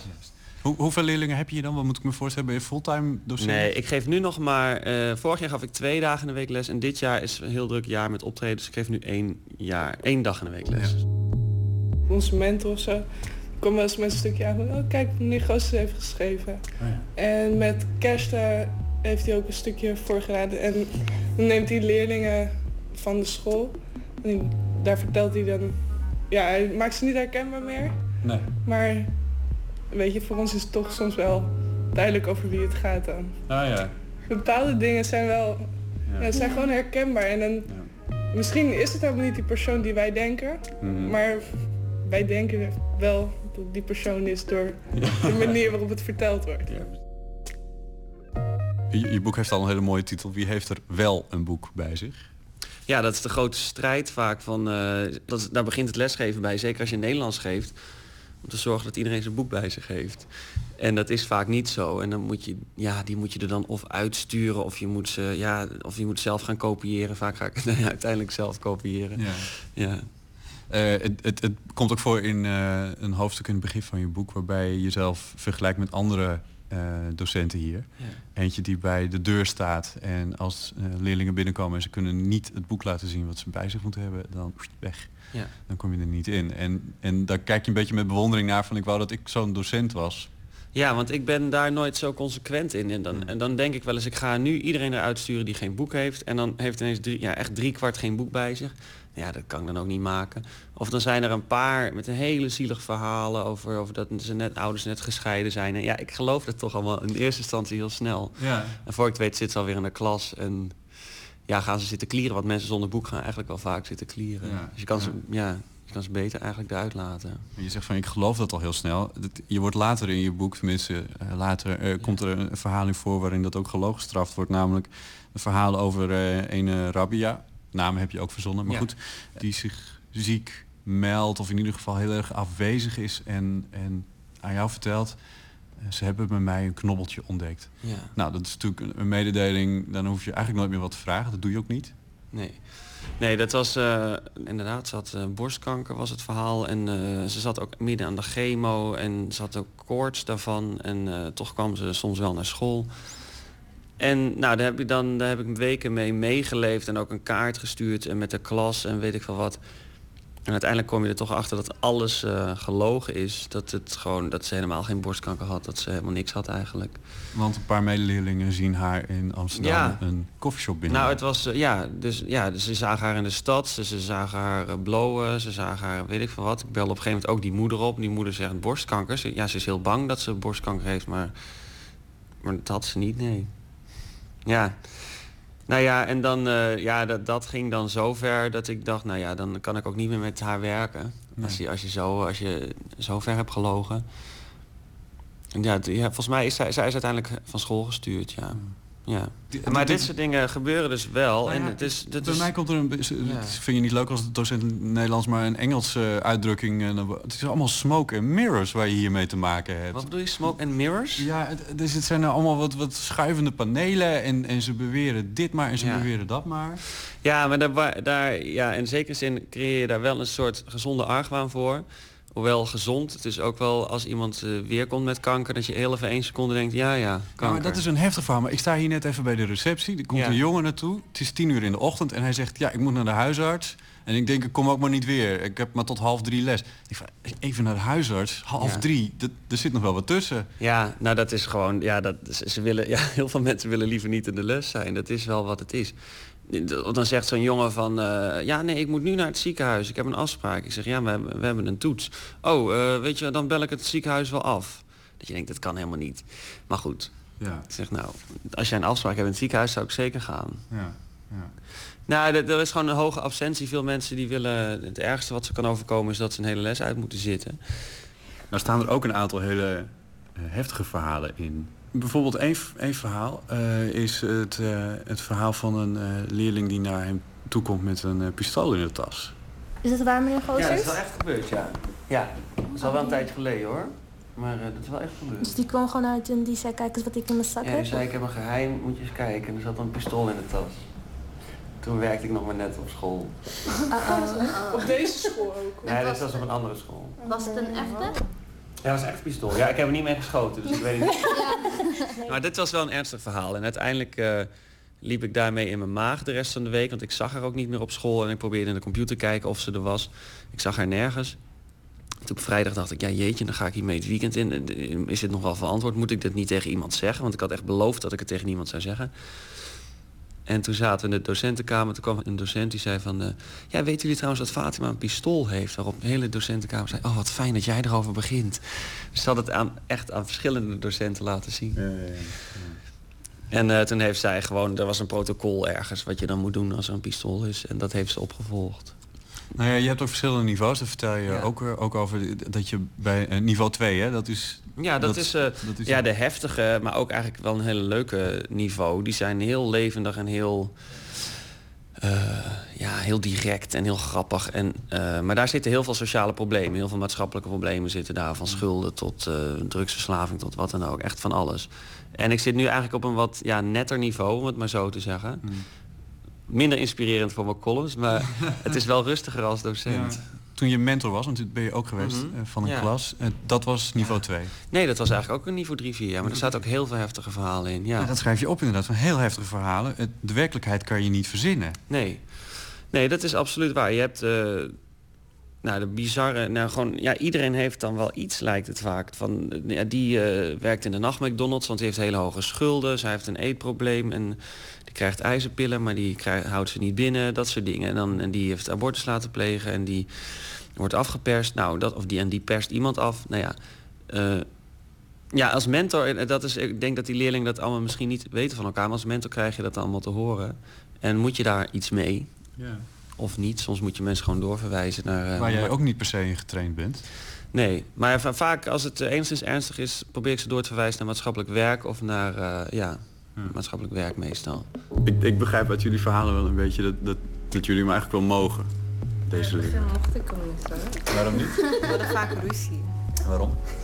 Omdat ik een beetje brutaal was. En ik zat heel ja. op je te letten, hè? Ja, dat ook. Alleen op mij gewoon. Want waarom, waarom, was, je, waarom was je brutaal? Omdat hij alleen maar op mij let. En nog niemand anders alleen op mij. Maar dan werd ik boos. Toen moest ik uh, alleen werken in Kio. Mm-hmm. En uh, ja, dat vond ik niet leuk. Nee. En wat is er veranderd? Ik weet niet. We zijn gewoon opeens veranderd. Of, zo. of ik of hij. Of allebei. Ja, ik merkte ook dat ik te veel op jou zat te letten. Dus ik dacht, daar moet ik gewoon mee stoppen. Ja. Dat slaat nergens op. ja, dat is wel eens. Dan, uh, dan zit je heel tijd, we zaten de hele tijd elkaar uh, in de haren. Toen dacht ik, nou, we moeten gewoon maar even negeren. Dan komt het misschien vanzelf wel weer goed. Ja, toen kwam het goed. Het komt goed.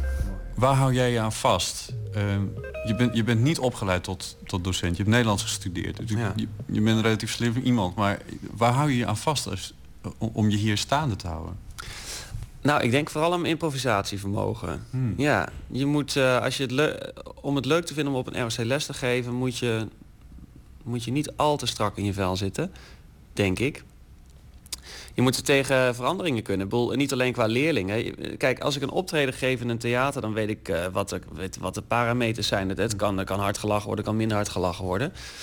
In een klas weet je niet wat er gebeurt. Het kan een ontzettend leuke les worden... of het kan zijn dat iemand met een stoel gaat gooien. Weet je, je weet het niet. Dus de, in die zin, dat is ook het spannende. Daarom vind ik eigenlijk lesgeven nog steeds spannender dan optreden. Misschien is het omdat hij nog jong is, dat hij zich misschien nog in ons kan plaatsen op een of andere manier. Ik heb geen idee. Hmm. Waarom mogen we? Ja, ik, ik, wist dus niet dat jullie mij mochten, maar... eh, Nou. nee. Nou, ik, maar ik ben niet heel goed in orde houden, toch? Er zijn eh, mensen die, bij wie het veel stiller is.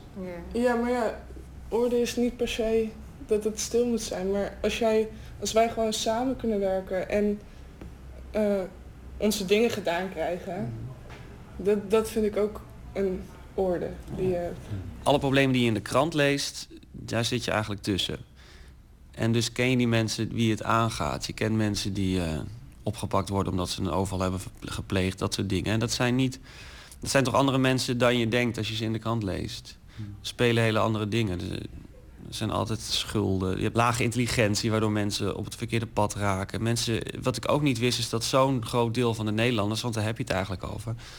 Eh 60% van de Nederlanders doet MBO. En nou, nou is niks mis met MBO, maar dan heb je de onderste laagte van de laagste niveaus daarvan. Daar zitten dus heel veel problemen. Dan heb je het volgens mij toch echt over een kwart van de Nederlanders. Die, die groeien op in een gigantische chaos. Die krijgen brieven van de Belastingdienst die ze niet begrijpen en van de woningbouwvereniging die ze niet begrijpen. Ja, als je universiteit doet, dan, dan, dan heb je op een gegeven moment ook allemaal vrienden die HBO of universiteit hebben gedaan. En dan denk je dat dat zeg maar de norm is, maar dat is niet de norm. De meerderheid eh, eh, heeft geen universiteit gedaan. En niet En dat niet begrijpen van die brieven, dat is, dat is echt waar. Het niveau Ja. Nederlands is... Ja, daarom zeg ik dat ook wel eens hard. Je moet ook realiseren dat sommige mensen echt een lage intelligentie hebben of dom zijn. En dat zeg ik zo hard omdat ik eh, vind dat we daar enorm aan voorbij gaan met z'n allen. Omdat die, het grootste is een van de grootste problemen voor die mensen. Dat ze het leven gewoon niet begrijpen. En dat daar ook geen rekening mee wordt gehouden. Het is toch raar dat ik dezelfde brieven krijg als iemand die eigenlijk een telegraaf al niet kan lezen. Omdat het te moeilijk is met te veel moeilijke woorden.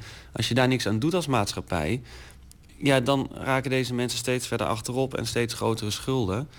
En eh, je kan altijd wel lacherig doen of je kan heel chic doen en dat iedereen kwaliteiten heeft of wat dan ook. Maar je moet ook erkennen dat sommige mensen een lage intelligentie hebben. Dit is wel eh, wat, wat hun leven een groot deel bepaalt. Ze hebben wel een ander soort pinterheid, zeg je er dan ook altijd bij. Ja, die, eh, ja, die inderdaad, die lage niveaus zijn aan de andere kant heel slim op sommige punten. Ze zijn heel intuïtief vaak. En ze hebben enorme mensenkennis. Dus de allereerste les in zo'n klas, ik kom binnen en dan is meteen bent u homo. Weet je, allereerste les. Moet, dat moet er allemaal meteen uit. Het moet allemaal meteen behandeld worden. Een ander lesje was foto's van tien mensen waarvan het idee was... je kan aan mensen niet Ja. zien of hij crimineel is of niet. Ja, dat was fascinerend. Dat hoorde ik dus van een collega van mij. Die zei, die had gewoon zo'n testje op internet. En dat deed ze in een niveau 4 klas. En inderdaad, die zaten net onder de gokkans. Niveau 4 is zeg maar het hoge niveau. En ehm, de leidinggevende. En daarna deed ze het op een niveau 2 klas. En die hadden het helemaal goed. Die zeiden die, die en die, die is crimineel. En dat, was, dat klopte. Nou, dat, is, eh, dat, ja, dat kun je niet voorstellen. Maar ze kijken soms dwars door mensen heen. Ja, dus daarom zijn die klas ook heel leerzaam. Omdat je, als jij niet oprecht bent en als je eigenlijk die leerlingen niet mag of eigenlijk daar tegen je zin in staat, dat merken ze meteen. Ja. En wat vinden jullie ervan dat hij, eh, dat hij verhalen gebruikt die eh, hier op school ontstaan... eh, die een beetje bij jullie vandaan komen, eh, voor, voor zijn columns of voor een boek? Ja, leuk op zich, toch? Nou ja, eigenlijk is het wel leuk, ja. Ja, ik kan Want hij gebruikt waardgebeurd verhalen eigenlijk. Daarom. En dat maakt het dat boek juist interessant. Dus ik wil het ook wel gauw wel lezen. Je zou niet denken dat zulke interessante dingen gebeuren op school. Zeker niet op deze school. Dat is ook één ding wa- wat hij altijd zegt, ja, eh, voor mijn inspiratie. Is het eh, goed dat ik op mijn school werk.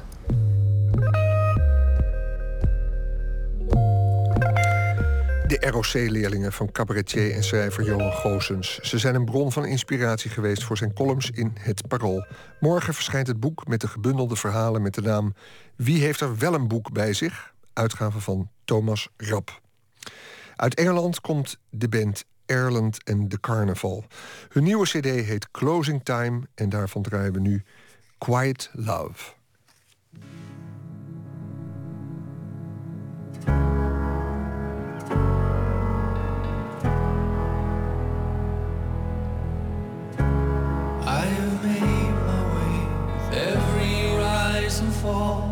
Where the grey land meets the green, and oh I've seen it all.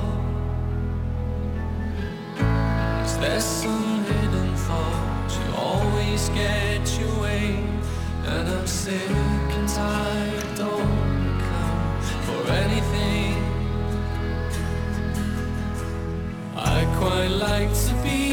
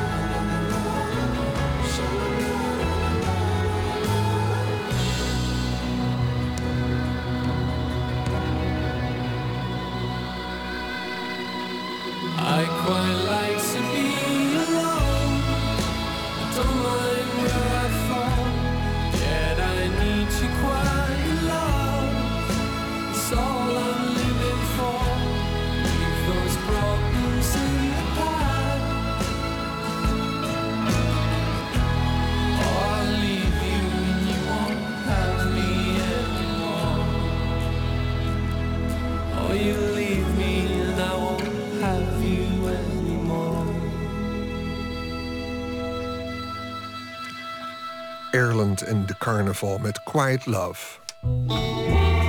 Nooit meer slapen. Ja, het is twee minuten over half twee. Dit is VPRO's Nooit meer slapen, waar we nu toekomen aan onze cultuurtip. Aanstaande zaterdag gaat de voorstelling Men on Wire in première. Een muziektheatervoorstelling is dat van Club Gewalt... die gebaseerd is op de beroemde gelijknamige documentaire over Philippe Petit. Philippe Petit spande in 1974 een koord tussen de Twin Towers... en balanceerde 45 minuten lang boven de skyline van New York. Goedenacht, Suzanne. Hallo. Dag, jij bent samen met de zeven andere leden van Club Gewalt... vorig jaar pas afgestudeerd aan de opleiding Codaars in Rotterdam. En intussen hebben jullie al op meerdere theaterfestivals in Nederland... maar ook in New York gestaan. En Ja. jullie komen dus nu met deze voorstelling. Waarom hebben jullie juist voor het verhaal van deze Philip Petit gekozen als inspiratiebron? Nou, eigenlijk omdat het eh, onze eerste eh, langere voorstelling is. We hebben hiervoor een kortere voorstelling gemaakt voor in een café. Dit is onze eerste voorstelling voor in een zaal. En we zagen die documentaire en de ambitie die uit die documentaire sprak, de ambitie van die man om te doen wat hij wilde, zijn droom na te streven eigenlijk, was voor ons zo'n toffe inspiratiebron, omdat het eigenlijk ook nu voor ons zo geldt. We willen eigenlijk onze ambitie naast die van hem leggen en ons misschien wel aan meten of juist niet en kijken waar dat overeenkwam en juist weer niet. Oh, maar betekent dat dat jullie net als deze Philip Petit op grote hoogte over een koord gaan lopen?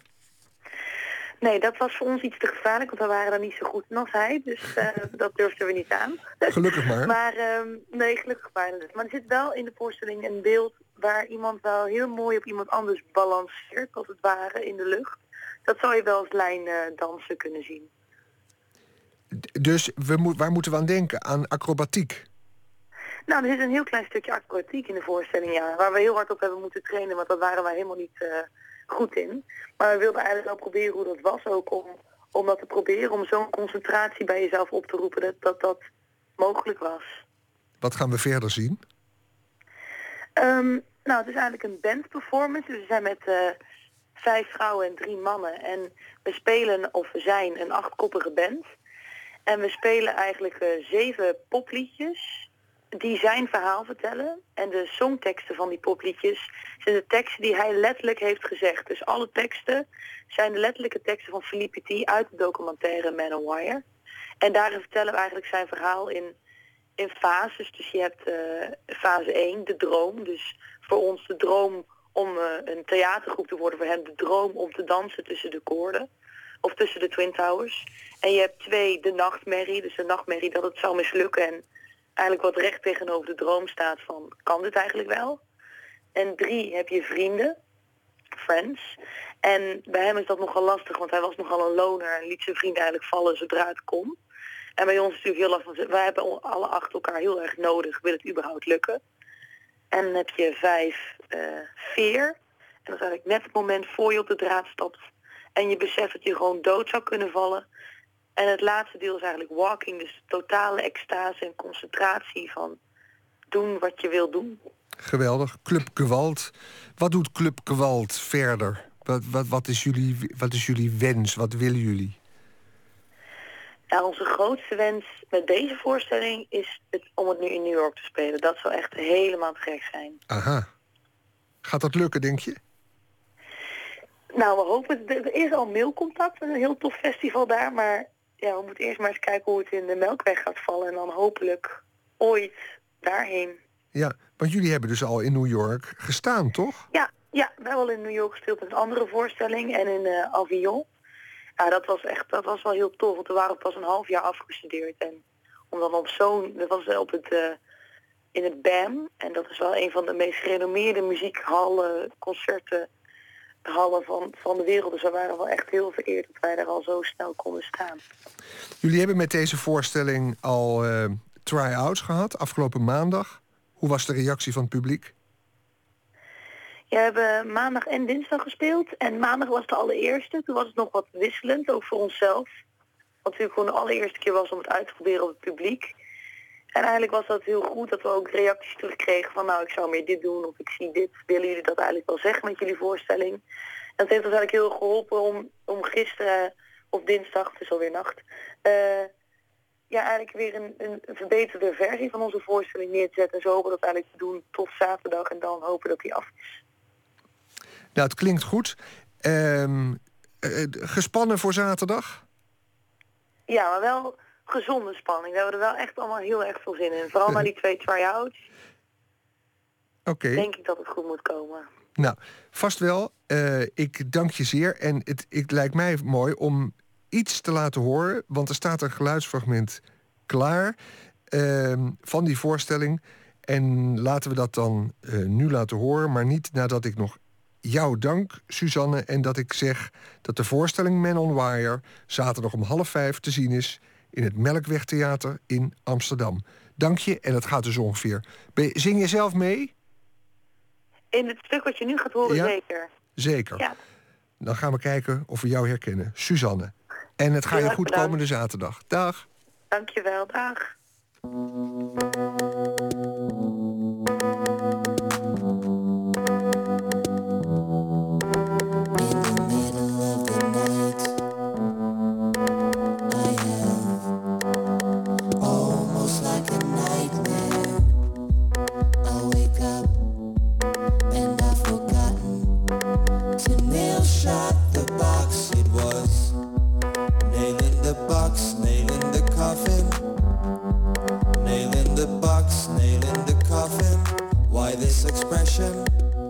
This expression? Because,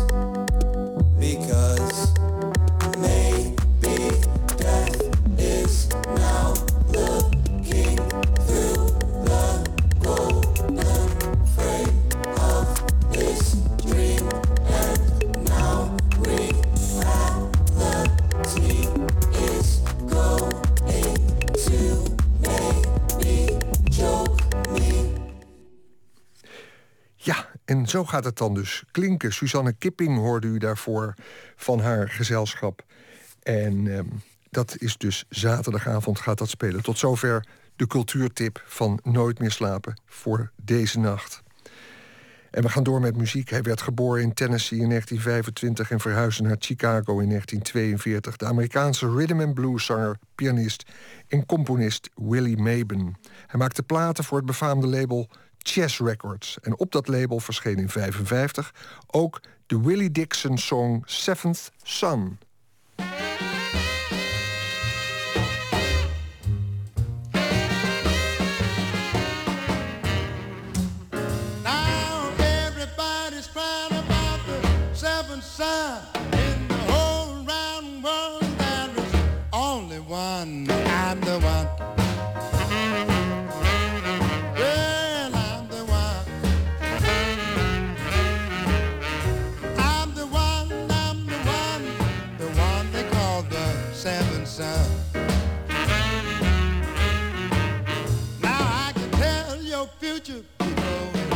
Come to pass.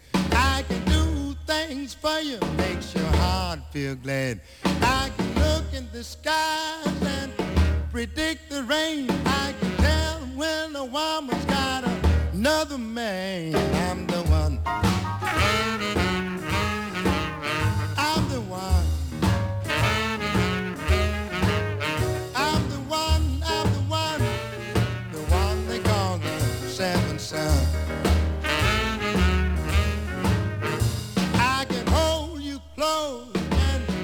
Squeeze you tight. I can make you cry for me both day and night. I can heal the sick and raise the dead. And I can wake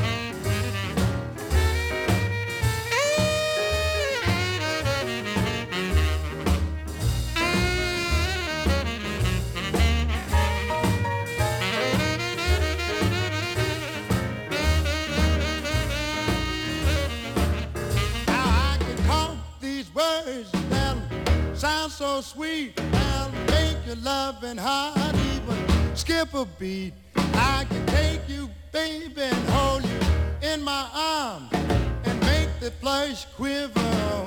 Lovely bones, I'm the one.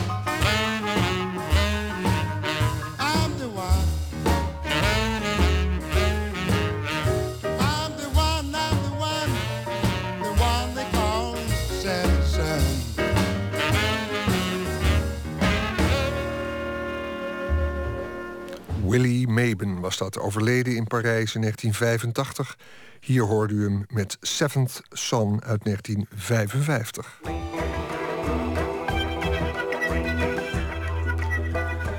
De nieuwe cd van Tony Dieleman, beter bekend als Broeder Dieleman... is opgenomen in zijn woonkamer terwijl zijn kinderen naar school waren. De zanger en liedjeschrijver zingt net als op zijn debuutalbum... in Zeeuws-Vlaams dialect. En al was hij deze keer niet van plan om zijn gereformeerde achtergrond een rol te laten spelen op de plaat, uiteindelijk is dat toch weer gebeurd. De CD Gloria verschijnt komende vrijdag en daarna zal hij toeren met zijn muzikale held Bonnie Prince Billy. Verslaggever Nicole Terborg zocht broeder Dieleman op in Middelburg.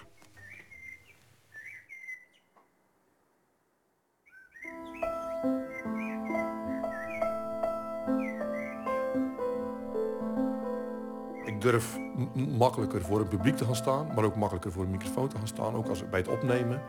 Eh, Pim die heeft mijn album opgenomen. Die heet Pim van der Werken. En eh, die zei van... Bij het eerste heeft album albums opgenomen. En zei bij het eerste album zat je helemaal zo met me van voorover gebogen.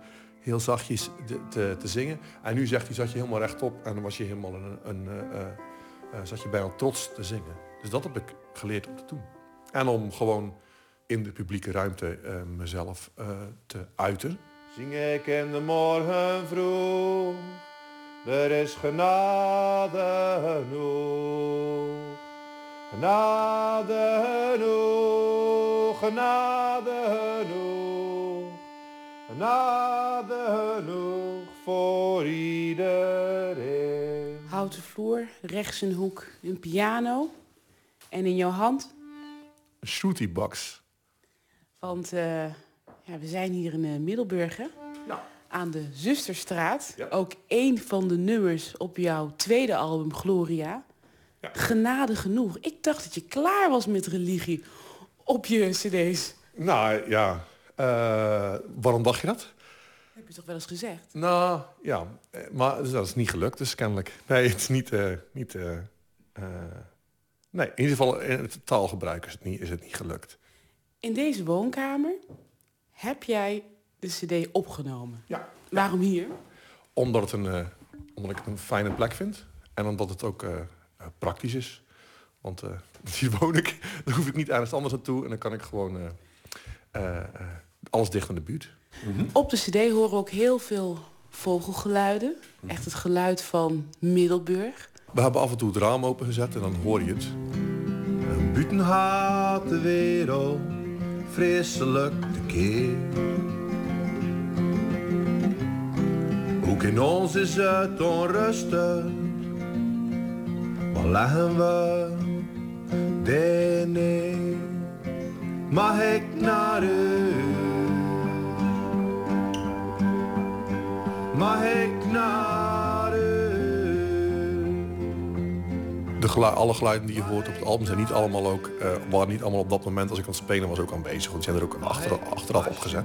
Maar sommige wel. Soms hoor je, in het begin van Aalscholvers hoor je een merel, eh, een alarmroep van een merel tot twee keer toe, oh, die overvliegt. Waar, waarom wil je deze geluiden op de cd hebben? Nou, ik, vind, eh, ik hou erg van afstandsgeluid, in ieder geval omgevingsgeluiden. En die, die vind ik geruststellend. Ik vind dat mooi, dat het geluid gewoon doorgaat en het leven gewoon doorgaat. En de vogels gewoon fluiten. En, eh, ja. en vogels vallen me altijd wel op. Als ik hier zit, dan, dan, eh, dan zie ik ze altijd eigenlijk gewoon. Of gewoon oh, of als ik op straat loop of whatever. Dat is nuttig zonder praten. Dudelen en waar mag ik naar u? Mag ik naar u? Ik vind het lastig om uit te leggen waar het album precies over, te- over gaat. Omdat ja, het, is, eh, eh, het is voor mij niet helemaal eenduidig als ik het maak. Maar het is ook, als het, dan vul ik het ook al in voor, voor iemand anders voordat hij het gehoord heeft. Jij moest een tekst aanleveren hè, voor de cd. Er moet altijd een soort s- tekst gemaakt worden, hè, waar de cd over gaat, wat in de persberichten gaat. En dat vond jij vreselijk moeilijk. Waarom? Nou, dan, dan, ga je, dan, dan wordt het ingevuld op, en is het ook definitief. Hè? Dan, dan zegt iemand, ja, het gaat hier en daar over. En ik vind dat, dat, dat, is, dat is bijna zonde van de muziek, dat, dat het dan wel ingevuld wordt. Dat, dat, dat, ik, dat ik zelf al moet zeggen van, nou, dit is het, hier gaat het over. Ja, dat, dan, nee, dan is het voor jou niet, als je er dan luistert, niet meer iets te ontdekken. Maar ook voor mezelf. Voor mezelf kan de betekenis van, ook nog steeds, als ik het nu straks moet ik het gaan spelen, dan kan het weer een heel ander soort, ander soortige betekenissen hebben. Maar wat ik probeer met mijn muziek is, een, is om, ik hou heel erg van allerlei muziek die voortkomt uit een traditie. En eigenlijk wat voor traditie maakt me, als het voortkomt uit een traditie, vind ik het eigenlijk bijna altijd wel, eh, wel eh, op zijn minst interessant. Maar dus ik probeer het eigenlijk muziek te maken vanuit eh, helemaal vanuit mijn traditie. En dan alles ervan. Het, het, het gereformeerde onderdeel, het Zeeuwse onderdeel, maar ook gewoon dingen die ik nu gewoon, wat ik, weet je, ook, ook zelfs de, de, de, de jeugdcultuur waar ik in opgegroeid ben als puber. Dus dat is ook allemaal traditie. Dus dat vind ik, dat probeer ik eh, te, eh, te gebruiken en te onderzoeken. En in de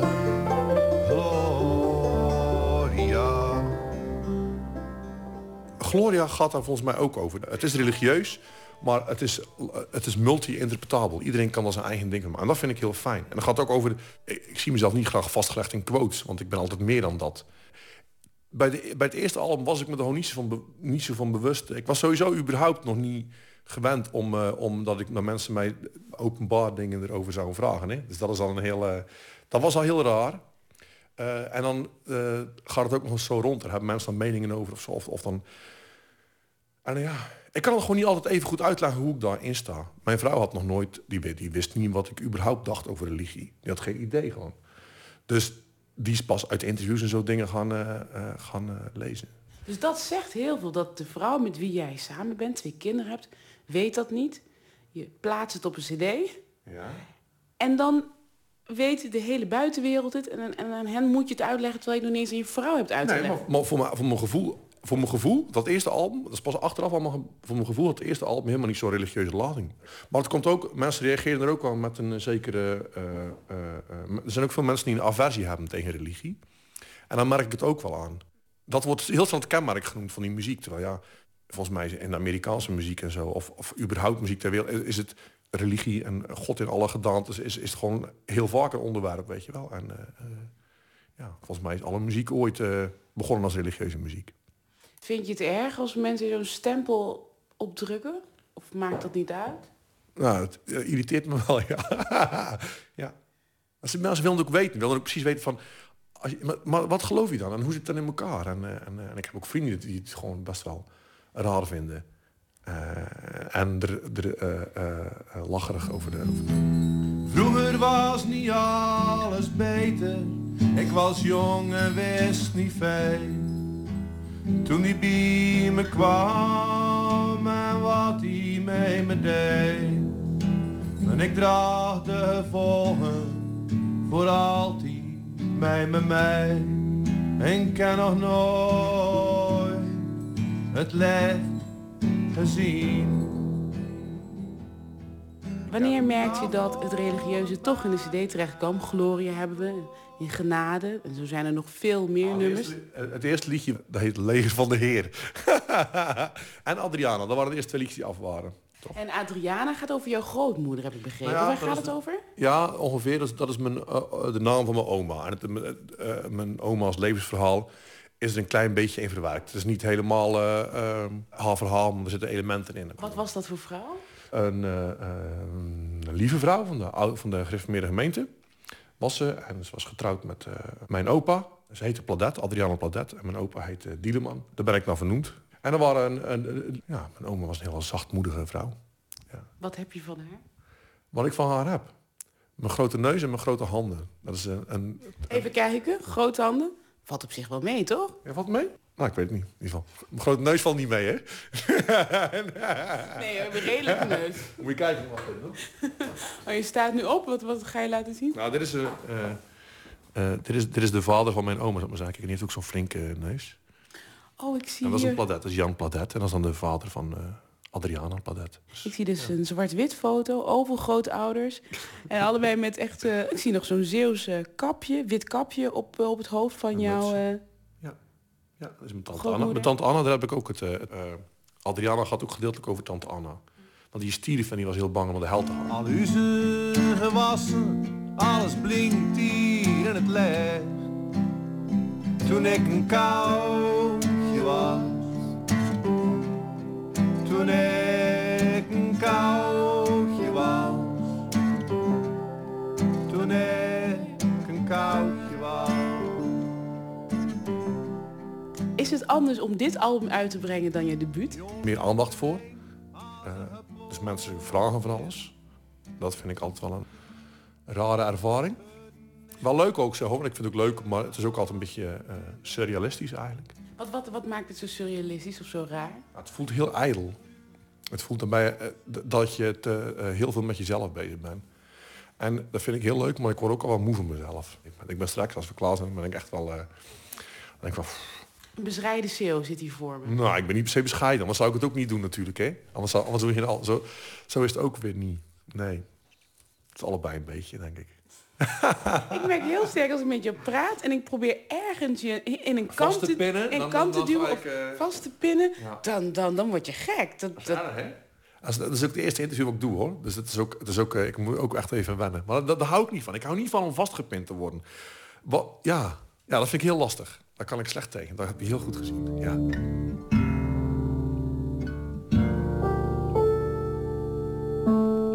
Allemaal nummers op een cd die verwijzen naar ehm, ja, jouw gereformeerde jeugd. Ben je niet bang dat je daar mensen mee afkeert die dus niet gelovig zijn? Ja, dat weet ik niet.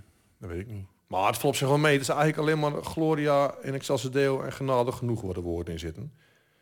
Het is... Het zit erin verweven, het zit in jou. Ja, ja nou, het zit ook in de Nederlandse cultuur volgens mij. Dat is ook gewoon, dat zijn allemaal dingen die eh, onze, onze hele tijdsindeling is gebaseerd op de, op, de, op de christelijke kalender, weet je wel. En het, ons taalgebruik is ervan doorweven. Het, het- Dus je omarmt het nu? ja, ik, om, ik omarm het wel. Maar, ik, maar wat ik ook doe, ik omarm het niet alleen, maar ik maak het ook mezelf. Hè? Dus ik ontdoe het ook van de, van de facetten die ik niet prettig vind. Dus ik maak het helemaal persoonlijk. Ik maak het helemaal eigen. Dus het is ook wel een manier om, om het, eh, om het eh, af te pakken van mensen die het eh, misbruiken. Op jouw cd speelt Middelburg een hele grote rol. Ook de straat waar je woont, de Zusterstraat. Dus we gaan even de straat op, even naar buiten. Zon schijnt hier in eh, Middelburg. Heel vaak, hè? Nou, op deze eh, cd, maar ook op je vorige... lijkt het alsof je op zoek bent naar diepgang. Heb ik dat goed? Ja, ik vind het een beetje een lastig woord. Maar ik vind wel... eh, ik, ik, ik geef wel graag lading aan dingen. Ja, dat vind ik wel een mooie uitdrukking. Ja. Ja, wat moet ik me daar dan bij voorstellen? Nou, we, had- we hadden het net over, de, over eh, dat, eh, dat het, het album mijn idee is van over hoe de wereld in elkaar steekt. Ja? En mijn, eh, mijn familie, eh, mijn vrouw, mijn kinderen, en die zijn, de, dat is er ook allemaal onderdeel van. Dus daarom is het ook thuis opgenomen. Daarom vind ik het leuk dat er Middelburgse geluiden op, eh, op staan. Want die, die horen daar voor mij een beetje onderdeel van mijn leven. Dus die, die passen ook in mijn soort eh, eh, innerlijke eh, theorie over hoe de wereld in elkaar steekt. En ik wil dat mijn omgeving en mijn gezin daar onderdeel van is. Hoe Dus zie ook, je de wereld dan? nou ja, zo, daar kan ik niet zo 1, 2, 3... Maar, nou, dat heb ik, ik, volgens mij heb ik al wel al redelijk wat verteld in die... net, van dat, dat, dat Maar positief, toch? in het algemeen. Ja, het is, toch- het is een positief album, vind ik. Toch? Ik, ik, vind, het een, ik vind het een heel hoopvol album. Hoopvol, maar er zitten ook een paar duistere kantjes, toch? Ja, maar dat is toch het leven ook gewoon. Dat is toch gewoon dat, je hebt toch ook wel duistere kantjes. En, eh, eh, dat is toch gewoon, dat, is toch, dat, heeft, dat, dat hoort er ook gewoon bij.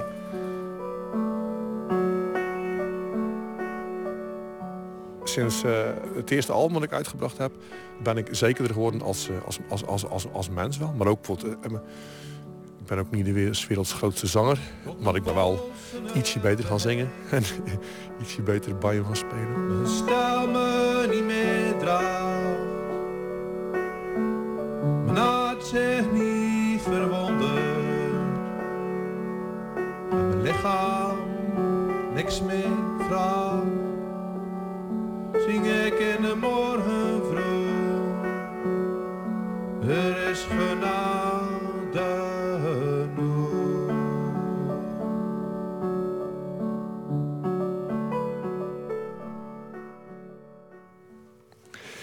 Gloria, de tweede plaat van Broeder Dieleman verschijnt aankomende vrijdag... en is nu al te beluisteren op de luisterpaal van de collega's van 3 voor 12.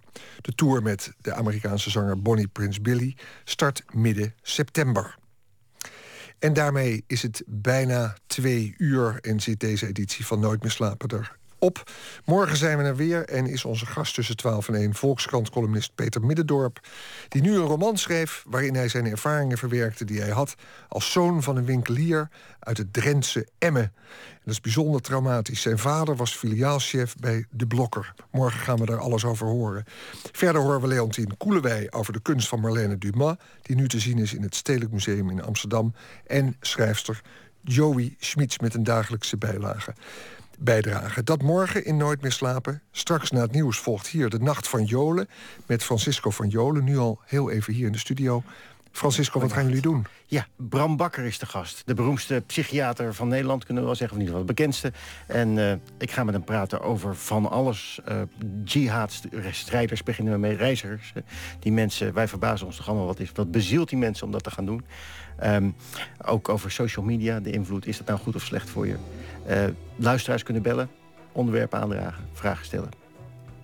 Fantastisch. Bram Bakker, die praat altijd graag, hè? Heerlijke man. Hij is ook wel eens de mediapsychiater genoemd. Ja. Nou ja, hij analyseert ons ook allemaal. hè. Dus, eh. Nou, spannend. Eh, we gaan luisteren, Francisco van Jolen, straks op deze zender Radio 1. Eerst gaan we horen of er nieuws is. Tot later.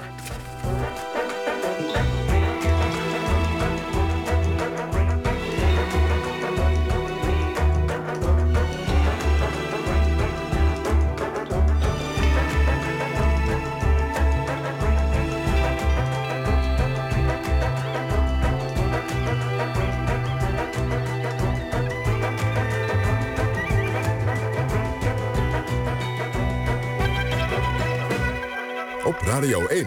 Het nieuws van alle kanten.